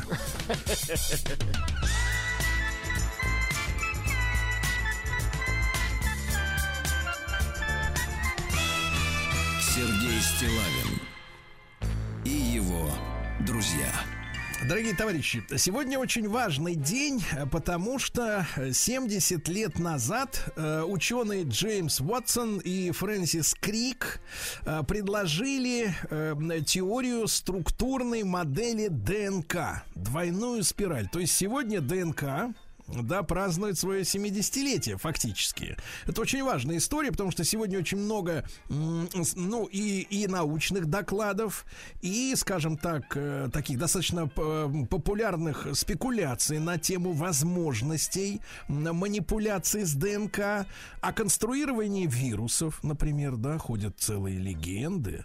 Вот, э, говорят о том, что э, другие, да, специалисты, что ученые лезут в ДНК, м, ну, не совсем э, о- о- окончательно соображая, что они будут э, там модифицировать, э, да, при помощи своих манипуляций, и какие последствия они получат в результате не совсем компетентных действий. Что же на самом деле в этой сфере происходит с ДНК, которая есть в каждом из нас с вами? Да, в каждом коте, в каждом псе, а, в каждом грибе. А, С нами сегодня Михаил Сергеевич Гельфанд, э, доктор биологических наук, профессор, член Европейской академии, вице-президент по биомедицинским исследованиям Сколковского института науки и технологий. Михаил Сергеевич, доброе утро. Доброе утро. Михаил Сергеевич, ну вот э, начнем с места в карьер. Э, Довелось э, несколько лет тому назад читать о том, что на Западе была разработана и чуть ли не получила там, так сказать, премии разные международные, да, технология, ну вот так называемых, как это сказать, ножниц неких, да, при помощи которых, значит, специалисты научились переставлять или вырезать, например, из вот э, э, цепочки ДНК какие-то определенные гены, влиять, соответственно, таким образом на поведение мимо вот этого организма, да, и всего, или там вируса какого-то, вот, но от некоторых специалистов э, получал вот такие сведения, я, да и думаю, наши слушатели, что вырезая какую-то часть, да, из э, цепочки ДНК, вы тем самым влияете и на все остальные связи в этой цепочке. Цепочке, да, в этой спирали. И вот э, к чему может привести, да, вне- внедрение человека в отдельные участки, да, э, каким общим изменениям мы до сих пор не понимаем. Насколько это так, Михаил Сергеевич?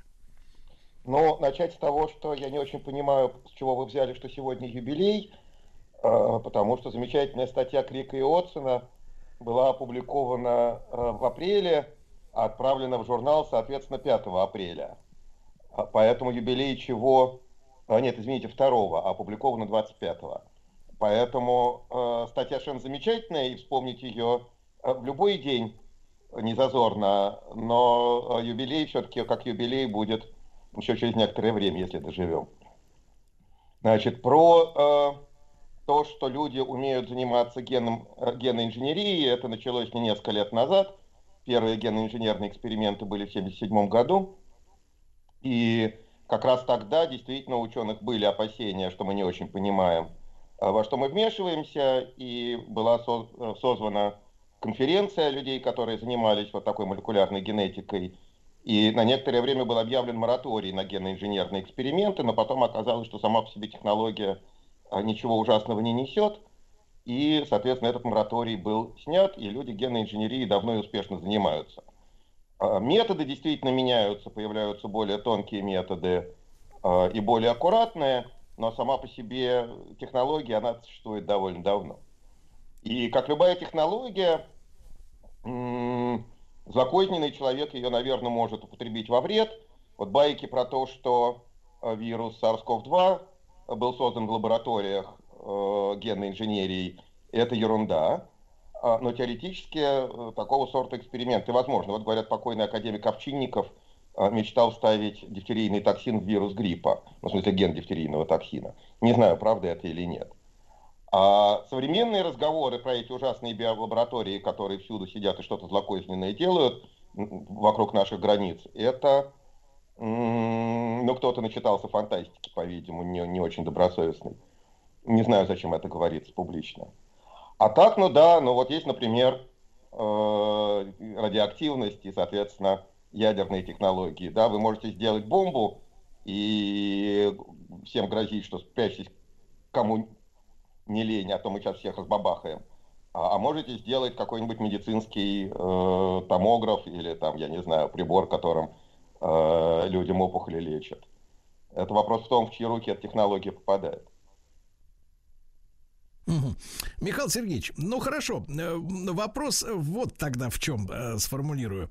Э, насколько генная, э, так сказать, вот манипуляции именно с генами э, могут э, действительно помочь с решением каких-то проблем? Потому что, ну, бог с ними, с лабораториями, да, вы утверждаете, что там такого невозможно. Мы, поскольку не специалисты, не можем оценить ни того, ни другого. Но, тем не менее, вот если говорится об избавлении от неких врожденных недугов, проблем, а, то как вот, э, как вот выглядит сама эта технология, да, М, ну вот с, с изменением генома человека мы достигли уже того, того состояния, да, чтобы, например, вот э, в, в ребенке, например, да, что-то перепрограммировать и избавить его от рисков в будущем.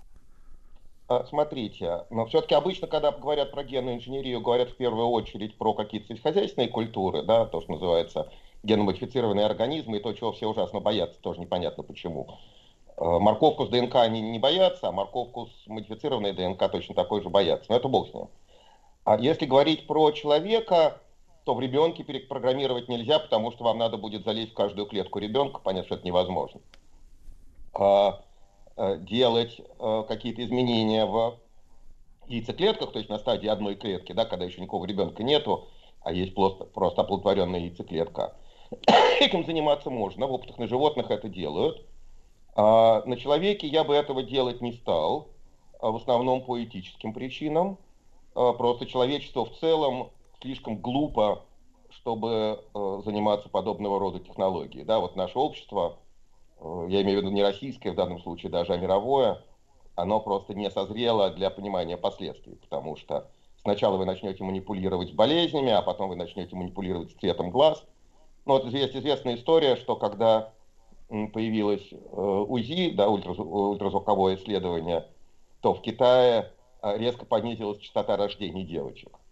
А это все-таки гораздо более простая технология. Вот. А, да, девочки понизились, понятно почему. Не то, что девочки от этого помирают, а просто стали избавляться. Вот, поэтому применительно к человеку технические возможности что-то менять есть. Содержательно я бы этим заниматься не стал. А вот что люди уже умеют делать действительно, это, на всякий случай, пытаются, может быть, не массово, а это есть а, некоторые генетические болезни, когда не надо менять все клетки, а достаточно поменять а, несколько клеток из костного мозга. Да, это разные иммунодефициты.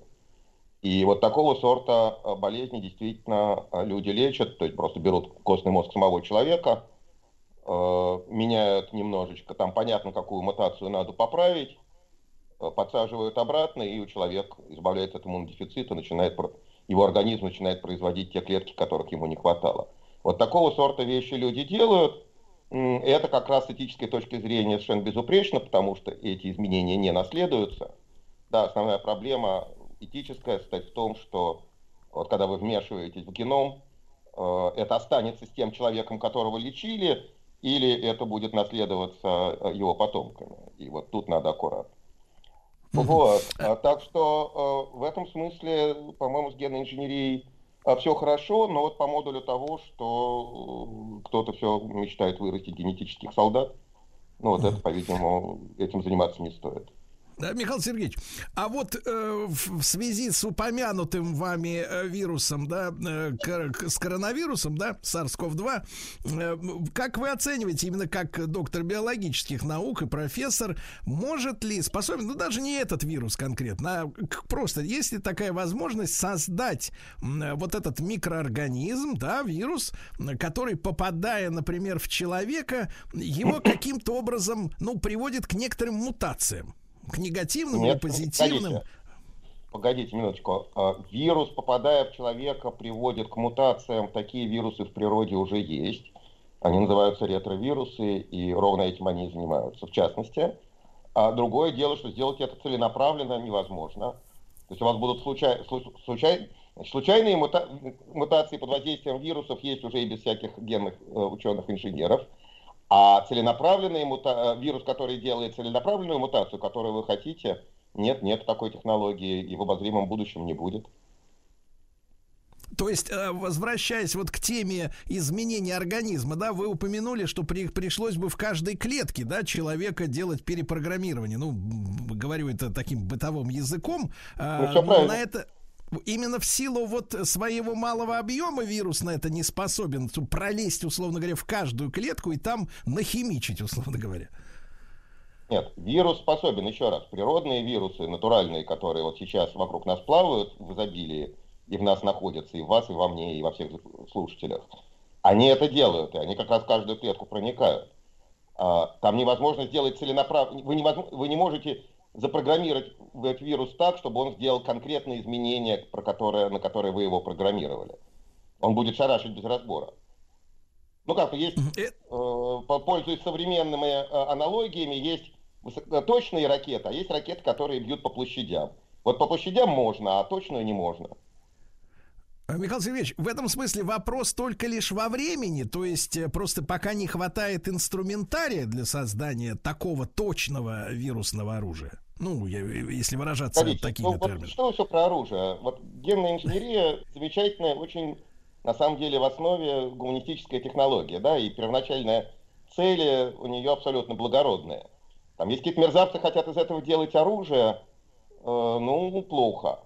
А, делать точно нет, пока что не видно. Тут дело не времени, э, не видно э, принципиальных возможностей для этого. Хорошо, хорошо. А, друзья мои, Михаил Сергеевич Гельфанд, доктор биологических наук, профессор, член Европейской академии, вице-президент по биомедицинским исследованиям Сколковского института науки и технологий. Мы сегодня говорим о пути 70-летнем э, с э, того времени, когда появились информ... появилась информация в широкой прессе об открытии ДНК.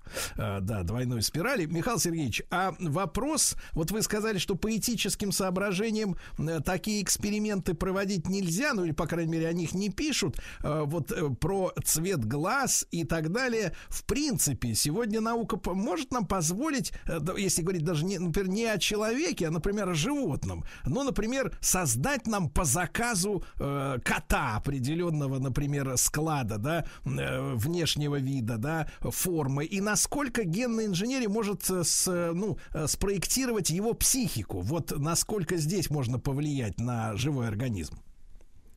Э, Поломать можно, сделать лучше нельзя. Психика э, настолько тонкий э, механизм, зависит от такого количества разных генов.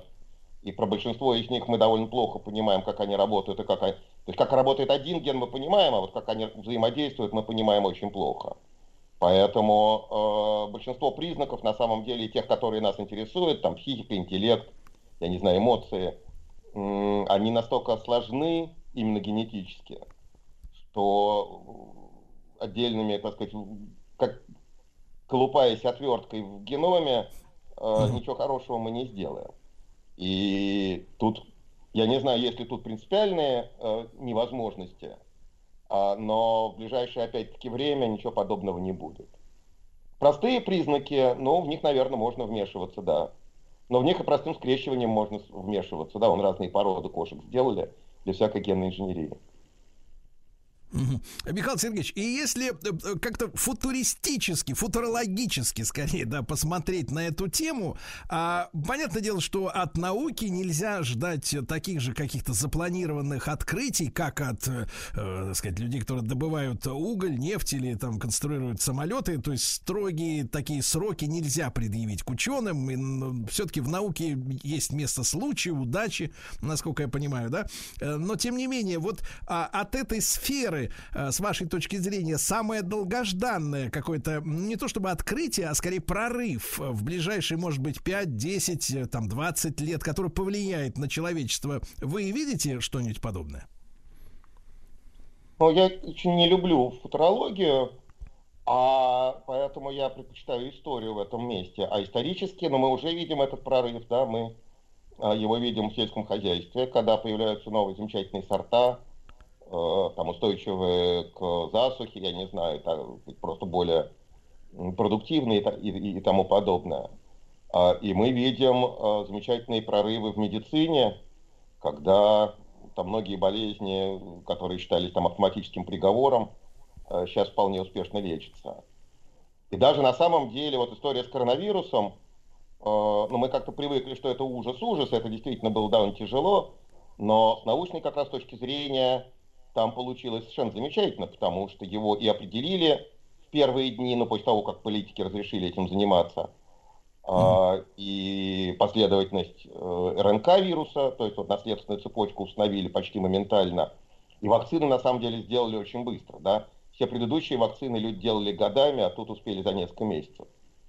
В этом смысле, вот если вам нужен свежий пример, то это как раз, э, опять, вот если политические глупости оставить за кадром, то с научной точки зрения э, эпидемия коронавируса это как раз пример такого замечательного биологического прорыва.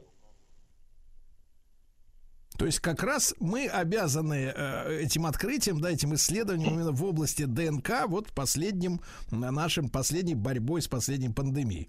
Понял. Вакцины просто Спасибо. сделали, люди перестали помирать. Да, я понял. Спасибо вам большое, Михаил Сергеевич Гельфанд, доктор биологических наук, профессор, член Европейской академии, вице-президент по ми- биомедицинским исследованиям Сколковского института науки и технологий. В 1953 году, друзья мои, ученые Джеймс Уотсон и Фрэнсис Крик предложили свою структурную модель ДНК.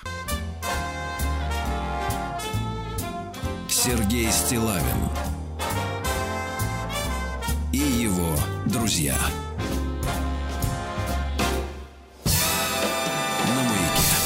Дорогие товарищи, сегодня у нас день рождения знаменитого советского м, премьер-министра. Ну, тогда так не говорили, председатель Совета Министров. Никаких премьеров не было. Это потом моду завели на западный манер. Э, Так вот, Алексей Косыгин, э, мужчина замечательный, и Алексей Николаевич много есть, э, даже я думаю, что в памяти обывателя э, ну, старшего поколения, естественно, вещей, которые можно вспомнить и поблагодарить э, Косыгина за них. Э, сегодня я хотел бы вспомнить этого человека с Евгением Юрьевичем Спицыным, историком, публицистом. Евгений Юрьевич, доброе утро. Да.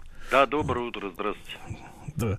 Евгений Юрьевич, ну вот если говорить о самом главном, может быть, э, косыгинском достижении, вот э, что вы э, можете назвать? Слушайте, ну, у нас во главе правительства долгие годы стоял совершенно неподкупный, чистый в личном плане человек. Это уже многое значит. А обо, а обо всем остальном можно спорить. Потому что надо сказать, что оценки деятельности Косыгина в последний период, они претерпели существенные изменения, поскольку более детально стали разбираться, в том числе и в его так называемой Косыгинской реформе, э, в этапах этой реформы, в итогах этой реформы. Не так все однозначно, как это представлялось ранее. Дело в том, что у нас долгие годы э, из Косыгина лепили, ну, образ чуть ли не святого, белого пушистого, без сучка и задоринки, человек, который блестяще разбирался в советской экономике, который долгие годы э, работал в этой экономике на высших руководящих постах, занимал э, не один министерский пост, долгие годы был сначала рядовым заместителем председателя Совета Министров СССР и во времена Сталина, и во времена Хрущева, а затем уже был первым заместителем Хрущева с мая 1960 года, и после его отставки в октябре 1964 он возглавил правительство и ровно 16 лет до октября 1980 года, то есть до своего очередного инфаркта, он возглавлял это правительство. Но еще раз э, хочу подчеркнуть, что сейчас все-таки деятельность Косыгина подвергается э, в некоторых аспектах критики и, на мой взгляд, заслуженной критики. Угу. Евгений Юрьевич, вы упомянули э, уход с поста да, в 80-м году. Э, в тех же социальных сетях можно прочесть материалы о том, что это связано было с, с его там, позицией по Афганистану. Насколько вы э, с этим согласны? Нет, конечно, никакого отношения его позиции по Афганистану на его уход влияния не оказал. Ну, во-первых, начнем с того, что с 1976 года, после знаменитого инцидента, с переворачиванием Байдарки на Москва-реке, э, потенциал Косыгина как руководителя серьезно иссяк. Он э, стал э, продолжительное время болеть, значит, находиться в отпуске. Его частенько заменял его заместитель, а затем первый заместитель Николай Александрович Тихонов. И поэтому его уход стал естественным итогом его многотрудной и многолетней работы. И э, непосредственно его отставка была связана с очень тяжелым инфарктом в октябре 80-го года, от которого он так не оправился и 18 э, декабря того же 80-го года скончался. Евгений Юрьевич, а вот этот эпизод, я думаю, что не всем это известно, а э, ну, ЧП с Байдаркой, это несчастный случай был? Ну да, это несчастный случай был. Он был э, известным байдарочником на однодревке, так условно говоря. Он, как всегда, плыл по Москва-реке, и неожиданно он, э, видимо, это был микроинсульт, потерял сознание э, и потерял равновесие, байдарка перевернулась, э, охрана успела его спасти, но он наглотался воды, ему делали искусственное дыхание, понятно, потом отправили в ЦКБ, и вот уже после его излечения здоровье его было серьезно подорвано. Угу. Евгений Юрьевич, а что касается вот пересмотра э, косыгинских реформ, да, насколько они были, э, так сказать, оптимальны, да, для страны, вот э, в, в чем, э, может быть, вы с этим согласитесь или нет, но как историк оцениваете, да, объективно, в чем э, вот он был неправ? Вы знаете, дело в том, что начнем с того факта, что э, он был вообще первоначально противником этой реформы которую затем обозвали его именем. Потому что эта реформа стала реализовываться еще во времена Никиты Сергеевича Хрущева после э, выхода известной статьи Либермана в 1962 году. А, но затем, а, волей судеб, он стал проводником этой самой реформы. Угу. Ну, если а в чем коротко, концепция была, Евгений Юрьевич? Концепция соединить, условно говоря, лучшее из советской социалистической модели экономики и из э, буржуазной западной модели экономики на принципах конвергенции. И вот это и погубило, собственно говоря, советскую экономику. Я до сих пор не могу взять в толк одну, ну, казалось бы, совершенно очевидную вещь. Дело в том, что Косыгин долгие годы работал на руководящих постах в сталинской системе экономики. И он прекрасно знал, что там было разумное сочетание государственного начала и так называемого частного начала, знаменитые сталинские артели, которые погубил именно Хрущев. Причем эти артели были не только в аграрном производстве, ну, знаменитые колхозы, коллективное артельное хозяйство, но и в промышленности. Причем именно эти артели очень живо и быстро реагировали на потребительский рынок. Э, ну, уже давно установлено, что, например, Госплан СССР, он э, планировал производство продукции где-то на 9,5-10 тысяч наименований. А артели, а артели производстве, то есть промышленности прежде всего, выпускали порядка 33-34 э, тысяч номенклатуры, наименований, вот этих самых товаров широкого потребления. Вот. И почему э, Косыгин, став главой правительства, не инициировал возвращение к сталинской модели экономики, а пошел по пути либерманизации этой экономики, для меня до сих пор остается загадкой. Многие говорят о том, что якобы вот он был да. э, в 20-е годы Непманом, и что вот, дескать, он всегда в душе был этим Непманом, и, наконец, он э, вот уже на завершающем этапе своего жизненного пути решил вернуться к тому, чем занимался все 20-е годы. Но это заблуждение. Он действительно закончил Петроградский кооперативный техникум, но дело в том, что он никогда не работал в кооперации как таковой. Он работал на руководящих постах, которые руководили потреб кооперации. Это разные вещи. В том же Новосибирске, потом в Керенске и так далее, и так далее.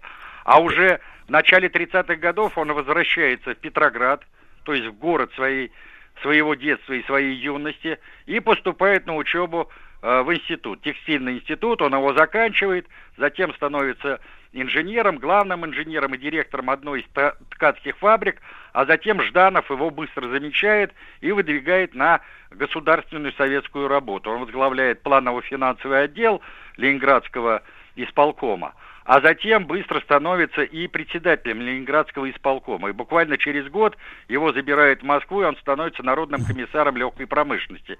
И дальше вся его карьера проходила уже в рамках высших партийно-государственных постов. Он был народным комиссаром, он был зампредом СНК СССР и председателем СНК РСФСР. Затем после войны он уже был министром э, целого ряда отраслей. Э, с 46 -го года зампредом mm-hmm. Сталина в правительстве и так далее, и так далее. Но он mm-hmm. эту экономику знал плоть от плоти. И вот до сих пор я не могу понять, почему он, Байбаков и многие другие члены советского правительства, которые выросли сталинской модели экономики, которые работали там не один десяток лет, они все купились вот на эту теорию конвергенции двух систем. Евгений Юрьевич, а если как бы вот не вдаваться в экономические да, дебри, а так вот на пальцах как бы объяснить, ну, понятно, так сказать, при Сталине, да, артели отвечали за товары широкого потребления и даже за какие-то, да, комплектующие для более серьезных производств, а Госплан, Госплан планировал уже, соответственно, там а средние предприятия и крупные, да, все понятно, все, так сказать, логично. А вот эта теория конвергенции, э, она как предполагала сочетать вот западную систему и советскую советскую? То есть вот в идеале как это должно было выглядеть? Слушайте, ну мне трудно сказать, что было в головах, условно говоря, у наших реформаторов, но речь шла о том, что во главу была поставлена пресловутая прибыль. То есть эффективность работы предприятия определялась не тем, что он произвел, не тем, что произведенный товар э, по себестоимости э, все время снижался, а тем, какую прибыль получит государство. Ведь на чем базировалась сталинская экономика? На безусловном принципе снижения себестоимости готовой продукции. С тем, чтобы, с одной стороны, шло снижение цен на эту готовую продукцию на потребительском рынке, а с другой стороны, чтобы таким образом росла производительность труда. Потому что в конечном счете вот этот исторический спор между капитализмом и а, социализмом должен был решить именно этот э, показатель. То есть, кто работает эффективнее. А, а получилось, что теперь вот эта сталинская парадигма была отринута, и теперь во главу угла была поставлена пресловутая прибыль. Ну и понятно, что начались те самые перекосы, Э, в э, экономической политике, которые произошли э, во второй половине 60-х годов, вплоть до Горбачевской перестройки. И еще одно важное обстоятельство. Дело в том, что когда мы говорим о экономической реформе Косыгина, то ведь там во главу угла еще была перест... поставлена задача перестроить систему управления советской экономикой.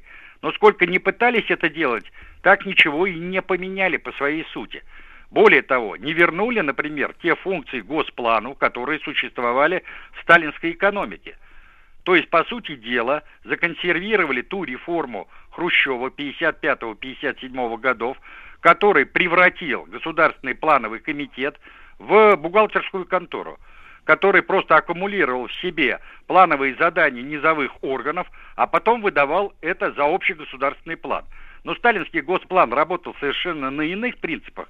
Именно он определял основные направления экономического развития страны. Он вырабатывал э, главные параметры э, выполнения планов и в промышленном производстве, и в аграрной сфере, и в социальной сфере, и т.д. и т.п. Почему опять-таки не вернулись к сталинской модели госплана, у меня тоже большой вопрос. То есть, когда я детально начинаю изучать Косыгинскую реформу, я все время натыкаюсь вот на эти, пока мне еще непонятные вопросы. Почему это было сделано? Затем, когда мы говорим о Косыгинской реформе, ведь давно установили историки, экономисты и специалисты других сферах, что на самом деле следует говорить о нескольких этапах Косыгинской экономической реформы. Первый этап пришелся на восьмую пятилетку, это 65-й, там 66-й, 70-й год. Второй заход был предпринят уже в 72-м, 73-м годах, а затем в 79-м, 80-м году работала так называемая рабочая группа председателя Госкомитета по науке и технике академика Владимира Александровича Кириллина, которая разрабатывала третью уже модель Косыгинской экономической реформы. Но, как известно, Косыгин умер в 80-м, я уже об этом сказал, и затем вот наработки этой Кириллинской комиссии э, взял на вооружение Андропов, а затем и Горбачев. При этом я замечу, что Кириллин в январе 80-го года был отправлен в отставку. То ли он ушел э, по своей воле, то ли его вынудили уйти, но он ушел. Почему он ушел? Тоже возникает вопрос. То есть здесь огромное количество еще до конца не выясненных а, проблем, которые являются предметом дальнейших изучений и дискуссий. Друзья мои, сегодня день рождения Алексея Николаевича Косыгина, советского председателя Совета Министров. Евгений Юрьевич Спицын, историк и публицист с нами сегодня. Сергей Стилавин и его друзья. Дорогие друзья, сегодня наш главный герой Косыгин. День рождения у советского премьера. Евгений Юрьевич Спицын, историк-публицист с нами. Э, Евгений Юрьевич, ну, а вот, э, скажем так, смотрите, так, ну вот мы 30 лет варимся да, в условиях капитализма, рынка, мы понимаем, да, что такое как бы прибыль, да, затратил рубль, получил два, вот и так далее. Это все достаточно просто на пальцах. А вот та экономика, соответственно, до э, Хрущева, хрущевская, да, при Сталине, а какой там был вот э, стимул-то для вообще, э, так сказать, жизни этой советской экономики? А какой был главный показатель? Ну, вы сказали, да, снижение себестоимости, да, но тем не менее, ведь, ну, ну условно говоря, прибыль это живые деньги, да, условно говоря, да, это понятно. Э, то есть есть чем полакомиться. А как, какой был материальный стимул для работников от снижения себестоимости продукции, вот непосредственно, которые в этом участвовали? Так они получали премиальное за это. То есть часть, условно говоря, выгоды, вот полученная от снижения себестоимости готовой продукции, а, шли в премиальный фонд.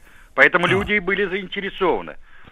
Если они вносят есть... какие-то раз, да, раз предложения, например, угу. по увеличению там, или вернее сокращению времени по обработке а, какой-то детали, да? Ну, условно, и, технологический рост, да, так да? Алло. Да, технологический рост получается, да, то есть усовершенствование ну, технологический рост, и за это естественным образом поощряли. Причем форма поощрения была разная, понимаете, а, не только деньгами, но, например, давали ордена, И люди многие предпочитали получить какую-то государственную награду, а не лишнюю десятку. Потому что у людей есть разные, так сказать, формы э, и способы, ну, поощрения и э, э, гордости прямо скажем, да, да, да. за то, Евгений что его... Евгений Ильич, а тогда получается вот эта история с конвергенцией, да, и Косыгинские реформы, которые не, не являются полным авторством, да, э, самого Косыгина, э, то есть вот эта за, заточенность на получение прибыли. А прибыль, получается, э, ну, раз, как бы это, извините за тавтологию, получали ее разными путями, да, не, не, иногда и жульническими. Ну, естественно, слушайте, Э, например, в рамках одного предприятия выпускали более дефицитные товары, которые э, стоили более дорого. Понятно, что норма прибыли э, увеличивалась, и поэтому не надо было задумываться над совершенствованием производственных процессов или, так сказать, каких-либо издержек производства и т.д. и т.п.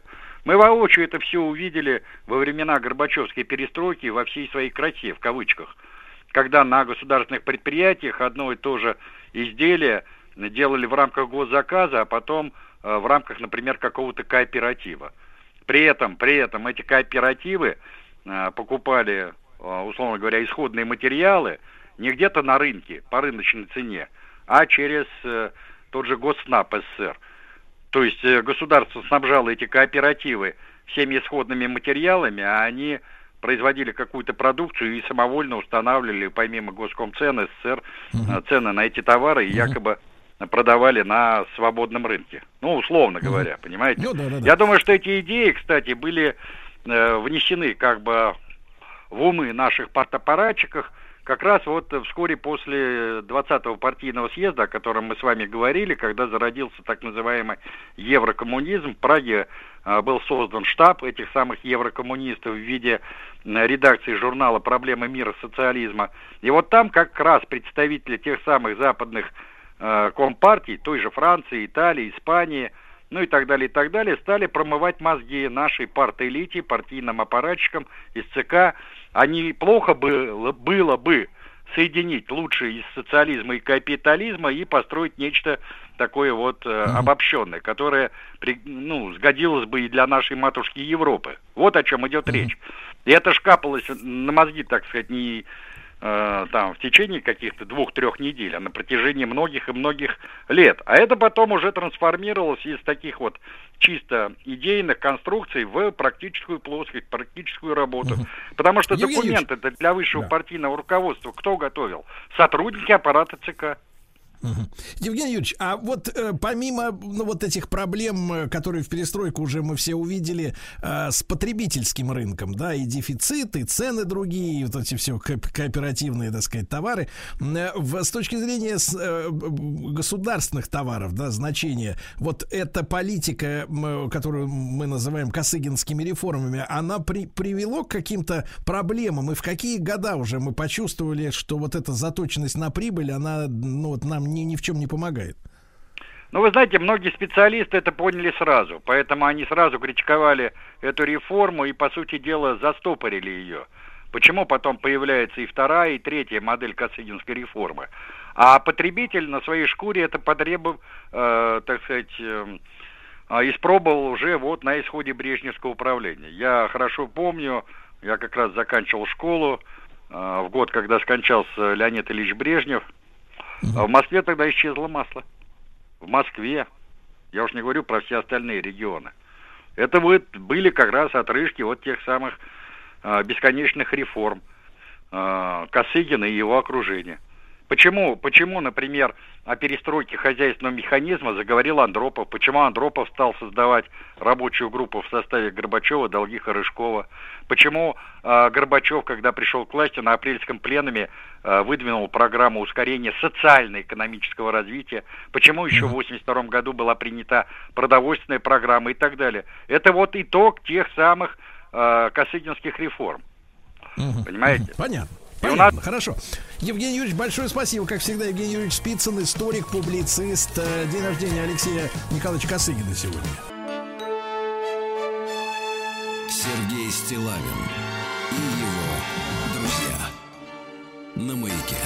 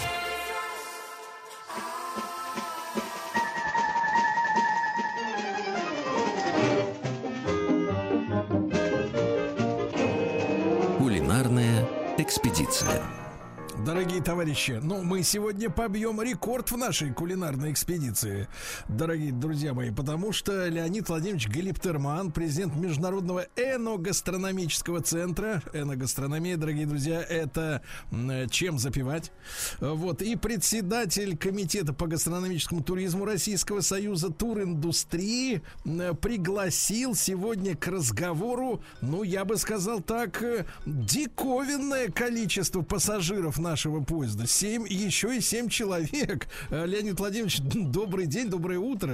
Вот, я в шоке. Добрый вечер, на самом деле. Да, у вас вечер. Да. Да, Леонид Владимирович, вы, я так понимаю, находитесь на Дальнем Востоке, правильно? Да, я нахожусь в городе Петропавловск-Камчатский, справедливо. Так, и у вас уже дело близится к ночи. Да. Ну, конечно, да. Как у всех людей, откуда страна начинается. Да, но у нас сегодня очень именитое собрание, друзья мои. Я просто пе- перечислю тех, кто с нами сегодня. Александр Журавлев, директор Камчатского выставочного турист- туристического центра, Владимир Владимирович Русанов, министр туризма Камчатского края, Юлия Юрьевна Иванова, замминистра экономического развития Забайкальского края, Юлия Вячеславовна Байкова, э, помощник губернатора по развитию туризма Чукотского автономного округа, Евгений Анатольевич Тихомиров, начальник департамента культуры, спорта и туризма Чукотского автономного округа, Дмитрий Анатольевич Громов, э, директор ГАУ, загадочная ГАУ, э, Республики Саха-Якутия, это агентство развития туризма и территориального маркетинга, и Регина э, Ирчерьевна Дикова, заместитель начальника отдела туризма, формирования турпродукта и продвижения Сахалинского туристского информационного центра. Ну, весь Дальний Восток у нас сегодня в, в прямом эфире. Леонид Владимирович, ну, вам бразды правления, я не, не разберусь с, с таким, с таким кворумом. Э, Спасибо большое за доверие. И я хотел бы передать слово Александру Сергеевичу Журавлеву на правах хозяина. Э, В городе Петропавловске-Камчатском сейчас проходит э, замечательное событие, которое позволило коллег собрать здесь за хорошим, не накрытым, к сожалению, явствами столом. Пока еще. Пока еще, да. Вот. Ну, господину Журавлеву слово. А, Доброе утро, уважаемый Сергей Валерьевич, уважаемые радиослушатели, э, радио «Маяк». А, Камчатка в настоящий момент принимает Всероссийский деловой форум «Зима открытий», который, в котором принимает участие более 700 участников, а, 160 которых приехали оффлайн из 25 регионов страны. А, Конечно, в рамках форума состоится сессия по развитию гастрономического туризма в Дальневосточном федеральном округе. Камчатка в целом уделяет большое внимание развитию гастрономии. Буквально три дня назад э, в Камчатском выставочно-туристическом центре завершилась выставка-ярмарка «Сказочная Камчатка», где была а, и гастроплощадка, в которой приняли участие а, наши соседи с э, Чукотского автономного округа, с Магаданской области, с э, республики Саха-Якутия. И можно было попробовать а, блюда, кухонь наших соседей-дальневосточников. Например, там шеф-повар из Якутии нарезал строганину из чира. А, Это было необыкновенно для участников нашей ярмарки. А на сессии, которая состоится 22 февраля, которая называется «Вкусно полезно с историей», мы поделимся секретами дальневосточной и арктической кухни. Участники сессии обсудят феномен дальневосточной гастрономии на примере камчатской и якутской кни- э, кухни через призму трех компонентов вкуса, пользы и истории. Ну а вообще на Камчатке сейчас э, масленичная неделя. Мы готовимся печь блины, чего и всем вам желаем. Вот. Дальше идем. Конечно, Или- конечно. или правда, правда, будете? Леонид Владимирович, э, врачи нас тут в Москве запугали. Говорят, на масленичной неделе может только один блин в день. Это для нас очень э, проблемно. Надеюсь, у вас И не то так. комом, да? Да. Да, ну слушайте, ваши эти московские врачи, они вообще, ну, это- они просто не понимают ничего в блинах. Да. А я Прошу. хотел бы передать слово госпоже Ивановой, если вы не против. а, которая расскажет о том, зачем надо туристам ехать в Забайкальский край с гастрономической точки зрения. Да. Рада приветствовать, а, дорогие радиослушатели от Забайкальского края. А, вообще, конечно, мы для себя понимаем сто процентов, что без региональной кухни не будет хорошего турпродукта, поэтому для путешественников а, основные а, у нас завлечения, скажем так, да, на что едут к нам туристы, это природа, люди, традиция но традиции никак не могут существовать без э, кухни, поэтому э, все фестивали, которые у нас проводятся, они основаны на традициях, культуре, самобытности региона. Основной гастрофестиваль, который мы проводим, называется у нас Хархо, Кагинская баранина на камнях. Это мероприятие мы уже проводим ежегодно, и оно набирает обороты. В этом году мы хотим пригласить наших международных участников из Китая, из Монголии. Что такое хархок, наверное, знают не все, и как раз э, необходимо приехать в Забайкальский край, чтобы попробовать это блюдо. Вообще это тушеное мясо в металлическом котле на раскаленных камнях. Это блюдо в эпоху Чингисхана готовилось прямо в овечьей шкуре. И э, чтобы посмотреть мастер-класс от э, приготовления до подачи блюда необходимо как раз приехать в Забайкальский край. Ну и, конечно, хочу поздравить всех э, с наступлением Масленицы. Вообще в Забайкальском крае сегодня отмечают и встречают э, Новый год по лунному календарю. И дело в том, что называют его праздник Белого месяца. И так как это многонациональное место, наш край славится именно многонациональностью народов и единством, единством э, встречи праздников. Э, блины я предлагаю попробовать с белой пищей, со сметанкой, либо сгущенным молочком.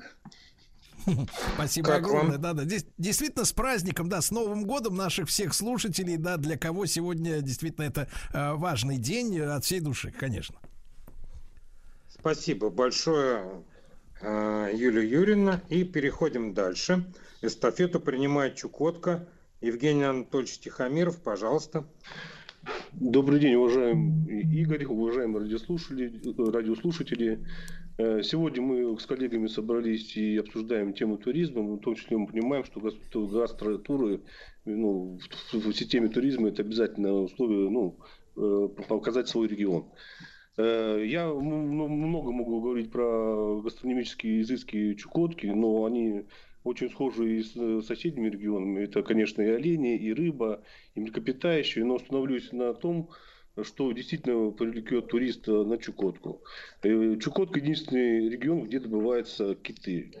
Выделяется квота на добычу китов. И, и то блюдо, которое связано с Чукоткой, это мантак. Тоже сало или э, кожа кита. То есть употребляют ее как сыром, так и в вареном, маринованном виде. И действительно, это блюдо ассоциируется ну, с Чукоткой. Э, к сожалению, в ресторанах вы не найдете, не купите, так как э, добыча э, китов разрешена только в целях поддержки традиционной культуры коренных малочисленных народов Чукотки. Но если вы спросите, вам обязательно угостят, и, соответственно, вы получите какие-то там гастрономические удовольствия. Кроме того, хочу э, в серии гастрономического, ну, гастрономии у нас проводится много мероприятий, в том числе э, событийные мероприятия, где обязательно присутствует традиционная культура, угощение э, блюд, блюда народов Чукотки. Так что мы ждем вас на таких мероприятиях, как гонка на кожаных байдарках Берингея, гонка на собачьих упряжках Надежда и городской фестиваль, гастрофестиваль, это хлебосольный горожанин, где представлены э, кухни многих диаспор, в том числе и Бурятии, и э, нашей кухни чукотской, э, русской и так далее. Так что ждем да. вас на Чукотку, будем рады и всегда вас видеть. Ну, Спасибо большое, Евгений Анатольевич. Приезжайте, а... есть да, блины с икрой. Да, вас. да. Леонид Владимирович, а вот вас хотел спросить, вы все-таки, так сказать, человек э, опытный, э, искушенный, в хорошем смысле этого слова. Вы вот это китовое сало, то есть кожу китовую пробовали лично-то? Я сразу подумал, что э, вы вряд ли захотите на байдарках и кожу кита. Вот из предложения Чукотки меня почувствовал как-то вот некоторая ваша неуверенность вот по этому поводу.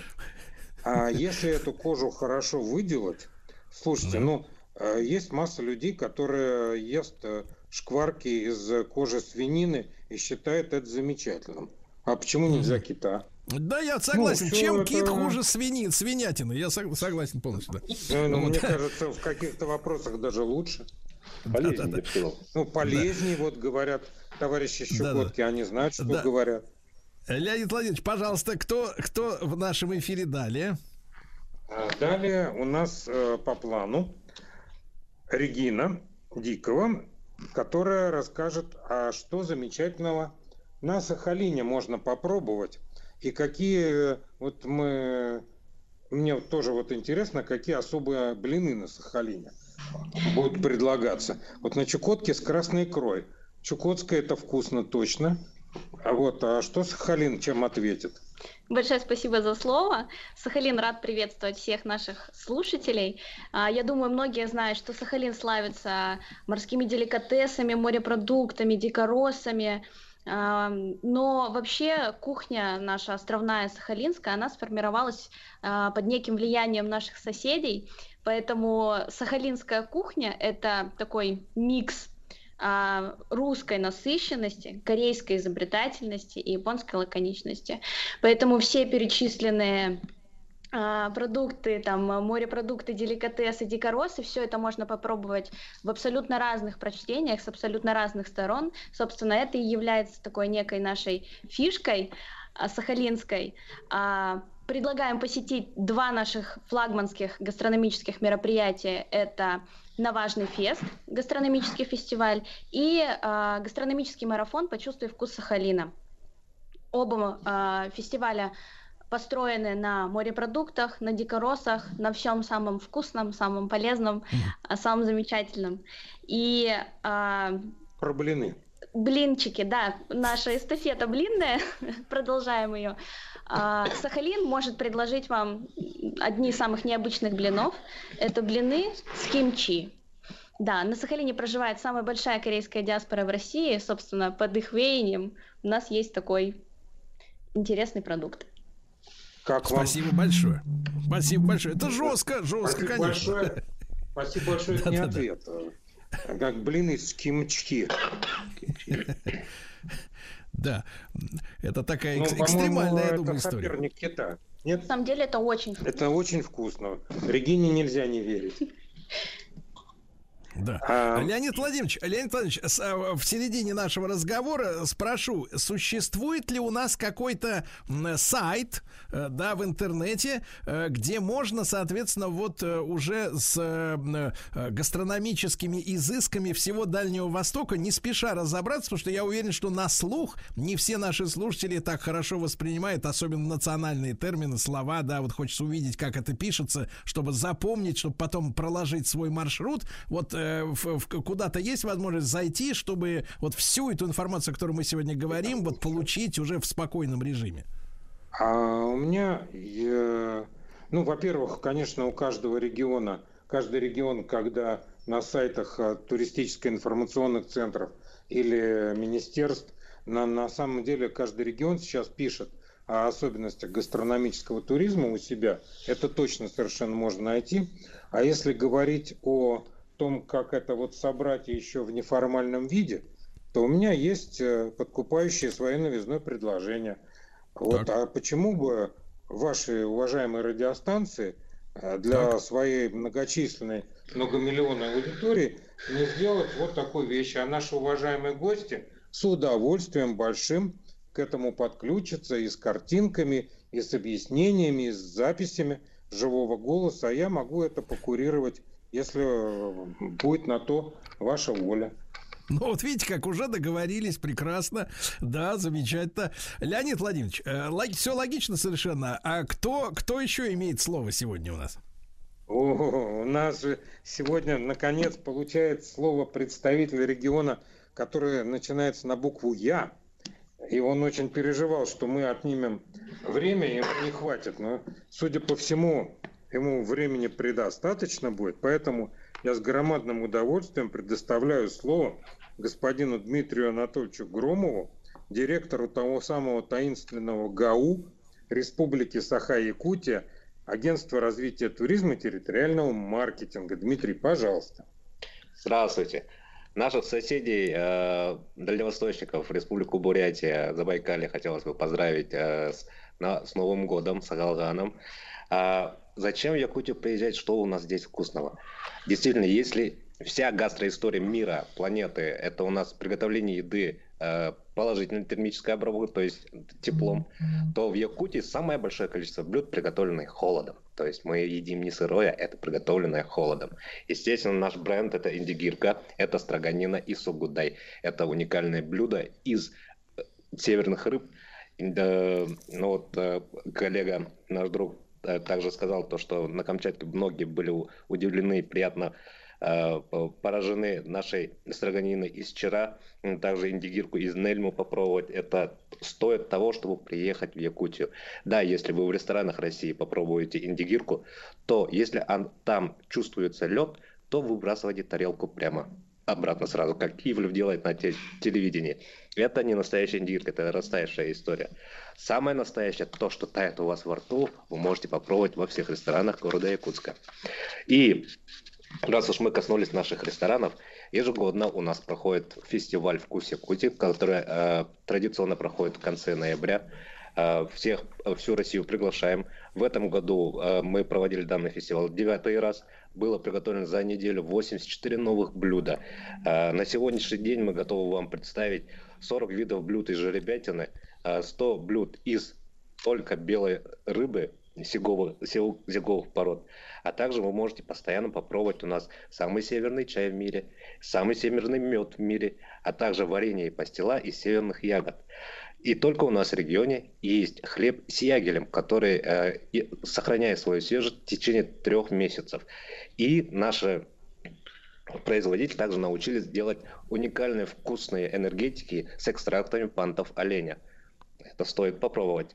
Удивительно. Помимо этого... Удивительно. Дмитрий Анатольевич, э, да, 40 О. блюд из жеребятины, это, это, это ж сурово. А вот если э, мы поминаем о том, что у нас сейчас идет масленичная неделя, да, э, то вот э, э, что вы э, в, в блинчики заворачиваете в Якутии? А, естественно, строганину, а, но а, новое слово запишите, пожалуйста, себе. Это сугудай. Это у нас получается рыба, которая естественным путем растаяла и со специями в форме кубиков. Уникально вкусно. Это так же, как сашими, но с, с русским и якутским привкусом. И это вы можете попробовать у нас в любых отелях города Якутска. Мы наконец-то запустили якутские завтраки в отелях нашего региона. И у нас а, в прошлом году также в рамках «Вкуса Якутии» открыли первый в мире и единственный в мире центр арктической строганины, где, если вы не хотите попробовать рыбов, то вы можете их посмотреть. Там красиво. Удивительно, удивительно. Вот так. А, Леонид Владимирович, э, так сказать, как вас принимают-то на Дальнем Востоке? Расскажите, э, если вкратце. Ну, я сегодня прилетел и работаю целый день. Вот и принимают нормально. Уже вечер, все работаем. Да-да-да, уже вечер, а стол все еще пуст. Но я так понимаю, что да, э, сейчас начнут накрывать на стол. Но, дорогие товарищи, не время расслабляться. Леонид Владимирович, вам, как всегда, огромное спасибо. Леонид Владимирович Галиптерман, президент Международного эногастрономического центра. Мы сегодня побывали с вами, друзья мои, на Дальнем Востоке. Не забывайте. Ну, а мы идем делать сайт.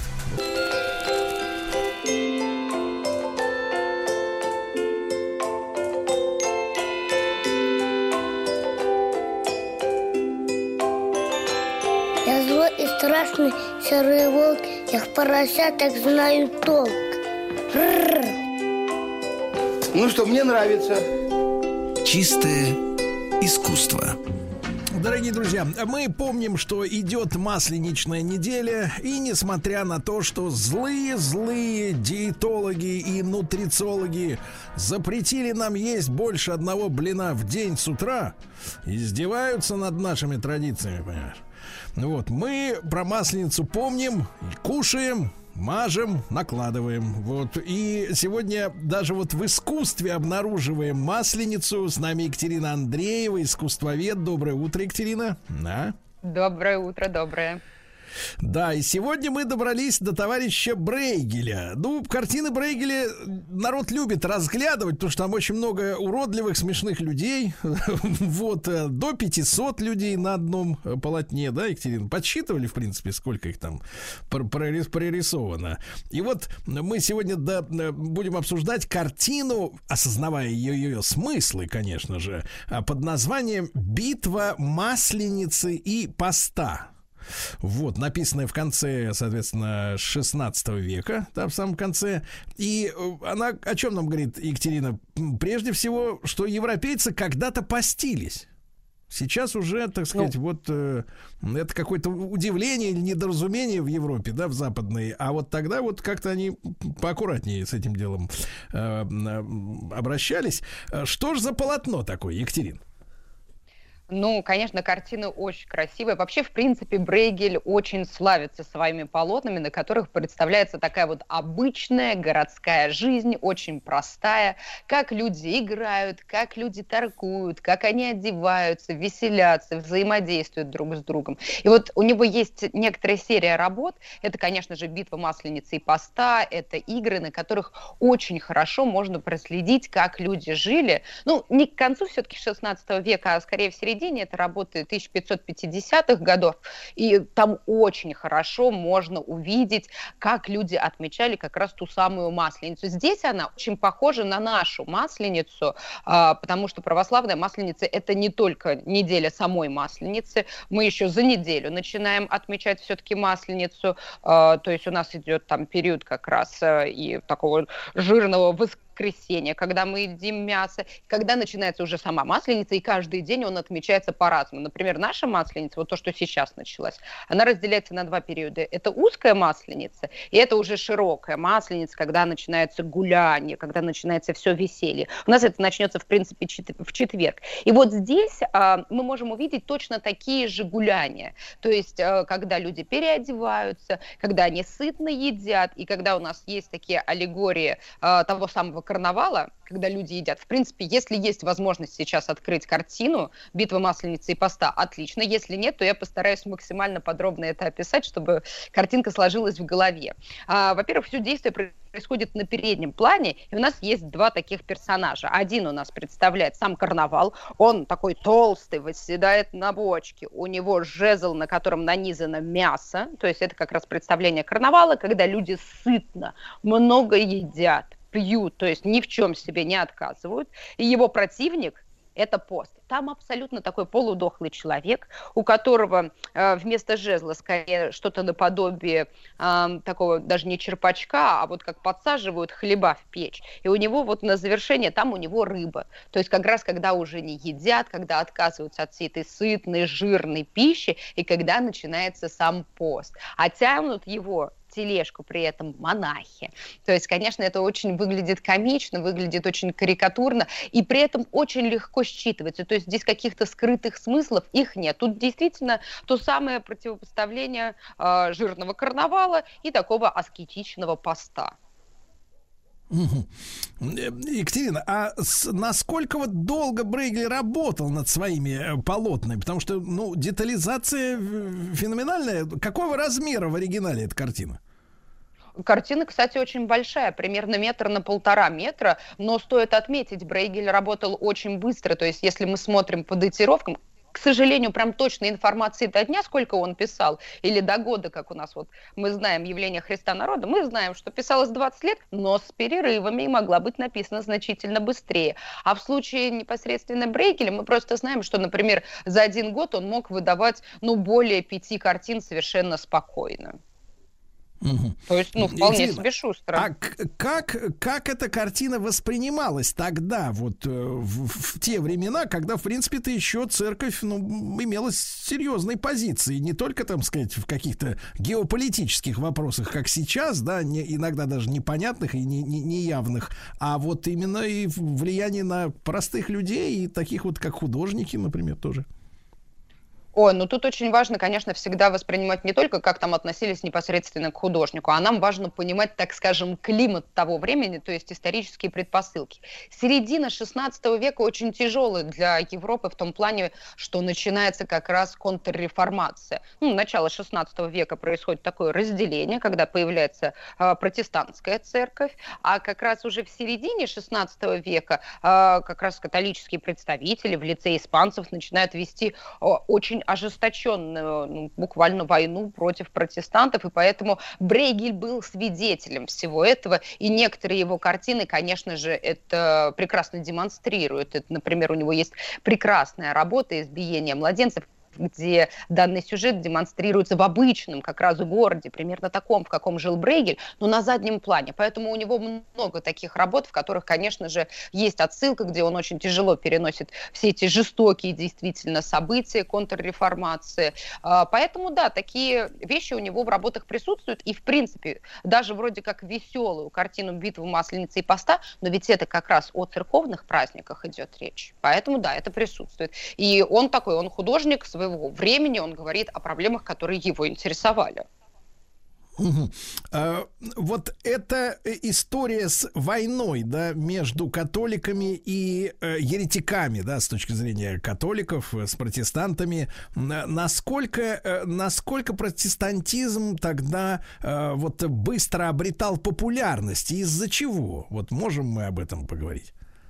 Конечно, можем об этом поговорить. Это было связано с тем, что появляется перевод, то есть люди начинают больше осмыслять подход к церкви, подход непосредственно к религии, и он очень быстро начинает распространяться, он очень быстро начинает захватывать, ведь если мы говорим с визуальной точки зрения, такие основные различия между католической, между православной, между протестантской школой, э, ну, опять же, школой и церковью, то мы увидим, что у протестантов, например, нет прямого изображения, как у католиков, например, или православных православных. Это характерная черта очень многих религий, которые зарождаются чуть позже, когда люди уже умеют читать. То есть им э, визуальное сопровождение уже не столь является нужным. А у католиков и православных эта традиция сохранилась. И, конечно, протестанство распространялось очень быстро. И плюс у них были очень э, такие неплохие пропагандистские агитки против католической церкви. Э, я думаю, что все, кто является активным пользователем интернета, им наверняка неоднократно на глаза могла появляться появляться такая гравюра, где изображена монахиня, а, которая бежит за котом. У кота в зубах мужской половой орган, а у женщины ой. в руках у монахини, ой, да, а у женщины в руках рыба. Эта картинка на самом деле вызывает огромное количество смеха, но если к ней присмотреться, то внизу э, очень точно видно дату, это 1550-е годы, и видна, в принципе, подпись, которая дает возможность расшифровать, что это за изображение. Это гравюра, важно, что это гравюра, то есть ее можно штамповать в огромном количестве. Э, это была как раз такая вот, ну, так скажем, агитка со стороны э, протестантской церкви против католической, mm-hmm. что на самом деле все монашество там очень далеко не однозначно, и никакой там, конечно же, аскезы и воздержания абсолютно нет. И протестанты это осуждали и активно распространяли вот такое вот изображение. Поэтому, конечно, распространялось очень активно и делалось это э, вполне нам известными методами. Слушайте, посмотрел сейчас на эту гравюру, Екатерина. Это же, извини, там еще мужик есть в окне. Да, а это важно, там шут, и он снял свои, так скажем, ну это даже не трусы, это что-то наподобие бре, то есть, в принципе, аналог уже трусов современных, и он трясет, что если вдруг она не догонит кота, то он то всегда он готов ей помочь. Нет, то он готов ей подсобить. А, в этом смысле, да? Понимаю, понимаю. Слушайте, ну, разгул свободы, так сказать, творчества невероятный. Да, я смотрю. Вот. Но Брейгель-то себе подобного не позволял же. Ну, прям такого, конечно, нет, но если присмотреться к некоторым его работам, например, такие как нидерландские пословицы, то там очень много курьезных э, таких ситуаций. Плюс есть, конечно же, пословицы, которые отсылают, э, так скажем, к адюльтеру. Угу. Екатерина, а вот э, Брейгель, он как бы особняком стоит в этом, э, вот в таком э, способе, в, таком, в такой методике изобразительного искусства, или это было э, таким вот общим течением для европейской живописи того времени? Это было общим течением для художников как раз его региона, которые представляют как раз нидерландскую живопись. Он является нидерландским художником. Многие начинают как раз больше погружаться в историю, связанную с протестантским учением. А, плюс очень многие поддерживали это именно из нидерландских художников, из северных художников. И многие начинают в этом направлении работать. Но я бы сказала, что, что настолько, наверное, тонко едкий, конечно, яркий представитель именно Брейгель. Многие ему подражали, а, многие его копировали, но в принципе вот эту всю историю а, с осуждением церкви, что не всегда она, наверное, права и а, поступает не так, как сама учит, это мы наблюдаем еще у предшественника Брейгеля, конечно же, у Босха. Угу. Екатерина, а что касается э, вот э, коллекций, да, и самих этих полотен в оригинале, бывают ли они, ну, сейчас обстановка в мире непростая, да, но тем не менее, они экспонируются в России? Вот бывает ли так, чтобы мы могли такую выставку посетить у себя? Ну, вообще не, не так давно, по-моему, приводили к нам Брейгеля, достаточно большое а, количество зарисовок. То есть это все, конечно, можно было посмотреть. Это очень активно организовывал и Пушкинский музей, и за пределами. То есть это и в Санкт-Петербурге организовывалось. То есть, конечно, это можно было посмотреть но, по-моему, сейчас можно даже где-то какие-то зарисовки находить, либо находить последователей. В Эрмитаже потрясающая коллекция последователей как раз вот северных художников. Там есть и подражатели Босху, и подражатели Брейгелю. А, то есть, конечно, в наших собраниях то, что хранится на регулярной основе, у нас это можно посмотреть, подобные работы а, с такими тонкими подтекстами. И обращает вот Екатерина на себя внимание тот факт, что нам средневековье, ну, кажется достаточно таким мрачным временем, да, в общем-то, и кровавым во многом, и мрачным в первую очередь. А вот Брейгель на своих полотнах использует достаточно много ярких красок, и таким образом уже вот э, э, пиар этого времени, в котором он сам жил, э, вот приобретает несколько, несколько иной оттенок. Вот э, э, почему почему мы средневековье воспринимаем так мрачно, если вот на э, брейгелевских полотнах э, так много э, ярких красок?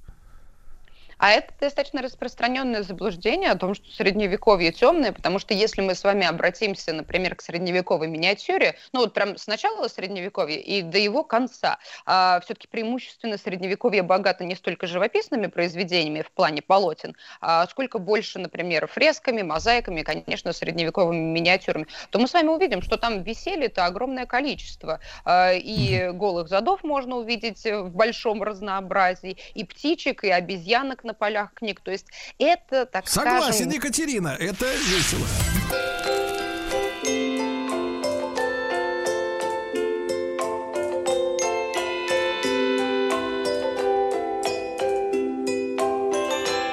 Я злой и страшный серый волк, я в поросятах знаю толк. Рррр. Ну что, мне нравится. Чистое искусство. Друзья мои, э, сегодня с нами Екатерина Андреева, искусствовед, э, масленица в искусстве. Мы сегодня говорим о работе Брейгеля, битва масленицы и поста. Вот э, такая еретическое полотно, скажем так. Вот, Екатерина, продолжим вот эту тему, да, то есть само по себе время-то средневековое, да, было на самом деле и веселым, и были шутки. Вы уже про вот котика рассказывали, очень любопытно.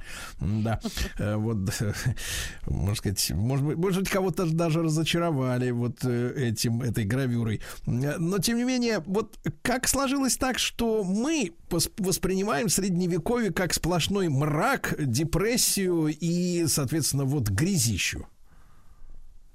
Ну, тут очень просто все объясняется. На самом деле, я очень люблю всегда всем своим ученикам говорить о том, что задавайте простые вопросы, получите простые ответы. Дело в том, что в последующие эпохи для того, чтобы показать, что время развивается и быстрее, и все такие прогрессивные, так много происходит открытий, и чтобы это ощущалось сильнее, мало действительно иметь эти открытия. Надо показать, что все-таки в прошлом было, ну, прям значительно хуже. И поэтому начинается огромное количество слов о том, что в Средневековье архитектура архитектура не гармонична, люди на самом деле не образованные, темные. Но как только мы начинаем изучать средневековье глубже, мы можем увидеть, что люди стремились одеваться в очень яркую красочную одежду, ну, разумеется, по возможности. Мы можем заметить, что люди писали произведения не только на богословские темы. Мы можем увидеть, что люди развлекались, у них были праздники, они организовывали огромные ярмарки, у них были бани, поэтому оно не было таким уж и грязным, как его принято воспринимать. То есть все далеко не так однозначно. Это уже следствие работы а, уже последующих эпох, которые говорят о том, что нет-нет, все времена прям совсем все плохо было. Но то, что огромное количество вещей, которыми мы пользуемся, вилки, я не знаю, там те же самые очки, порох и огромное количество вещей, они все-таки появляются и развиваются ну, в Средневековье. И таких изобретений, их очень большое количество. Они появляются именно тогда. А, какого-то такого тормоза в плане эволюции и развития человека тогда не было. То есть мы можем уверенно сказать, что все-таки они мылись в бане, да, эти все люди? Абсолютно верно. Бани присутствовали. У нас сохранилось большое количество документов, что во многих больших европейских городах, таких древних городах, э, присутствовала не то, что одна баня, их присутствовало десятки. Мы знаем, кто их держал, мы знаем, сколько стоил, какие там были услуги. Услуги там были, конечно, не только для мытья, но все же люди мылись. Не только для мытья, это мы, видимо, к гравюре возвращаемся мысленно. Вот. Абсолютно верно. Да-да. Екатерина, а э, вот Брейгель при жизни, он э, снискал вот славу или она, как ко многим художникам, пришла уже после? Нет, он был достаточно востребованным художником в свои времена, то есть он был известен, его знали, с ним сотрудничали, а, у него учились, он очень много путешествовал. А, конечно, его не сравнить с тем же самым Рубенсом, который был богатейшим человеком своего времени, но у Брейгеля все было прекрасно, то есть а, он был знатным, он был уважаемым человеком в свое время, у него все было более чем хорошо. Плюс впоследствии же его дети тоже занимались искусством, он же нам известен как раз как Брейгель старший, как такой отец, а, но у него еще были и дети, которые, э, это как раз Питер Брейгель младший, который известен как Адский, и Ян Брейгель старший, который известен как Райский. А наш э, о котором мы сегодня говорим, э, Питер Брейгель старший, он известен еще как Мужицкий. Ну, то есть он показывал как раз вот такую жизнь городскую, брутальную немного местами. Вот, а эти люди на его полотнах, это, собственно говоря, как бы днище, вот, или городское дно, или вот мы можем иметь картину, соответственно, развлечений среднестатистического э, европейского горожанина средневе, средних, средних веков. Это абсолютно такой среднестатистический горожанин, то есть, ну, конечно, выглядят они не, э, не так, как э, нынешние городские люди, но мы можем увидеть и дома, и в два, и в три этажа, и что они там занимаются торговлей, у них там есть вывески, у них есть телеги для активной торговли в городе. Ну, да, конечно, это не то, что сегодня, но они вполне себе такой среднестатистический народ того времени, веселятся, живут, торгуют, едят, все хорошо угу. у них.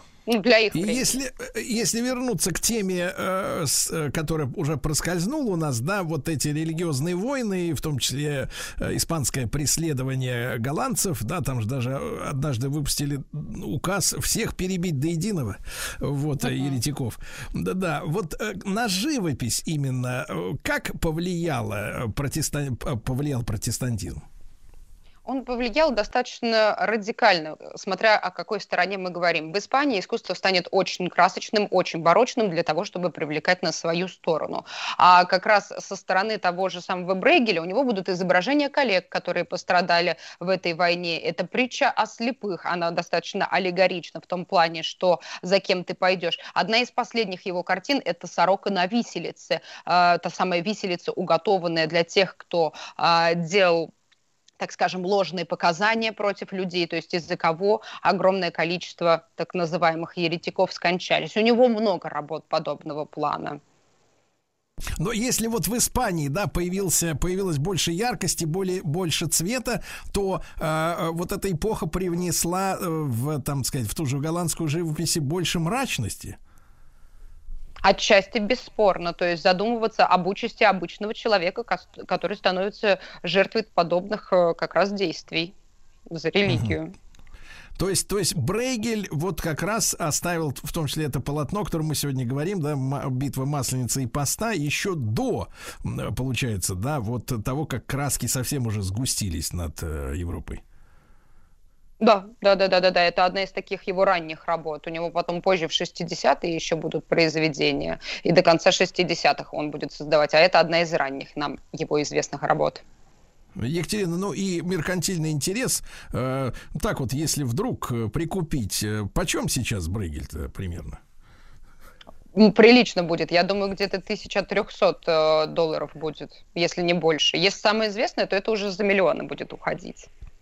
Ну, спасибо вам огромное за просвещение. Екатерина Андреева, искусствовед. Э, идет масленичная неделя, и э, когда-то в Европе э, и масленица, и пост тоже сопровождали людей. Вот сегодня о полотне Брейгеля мы поговорили. Спасибо большое.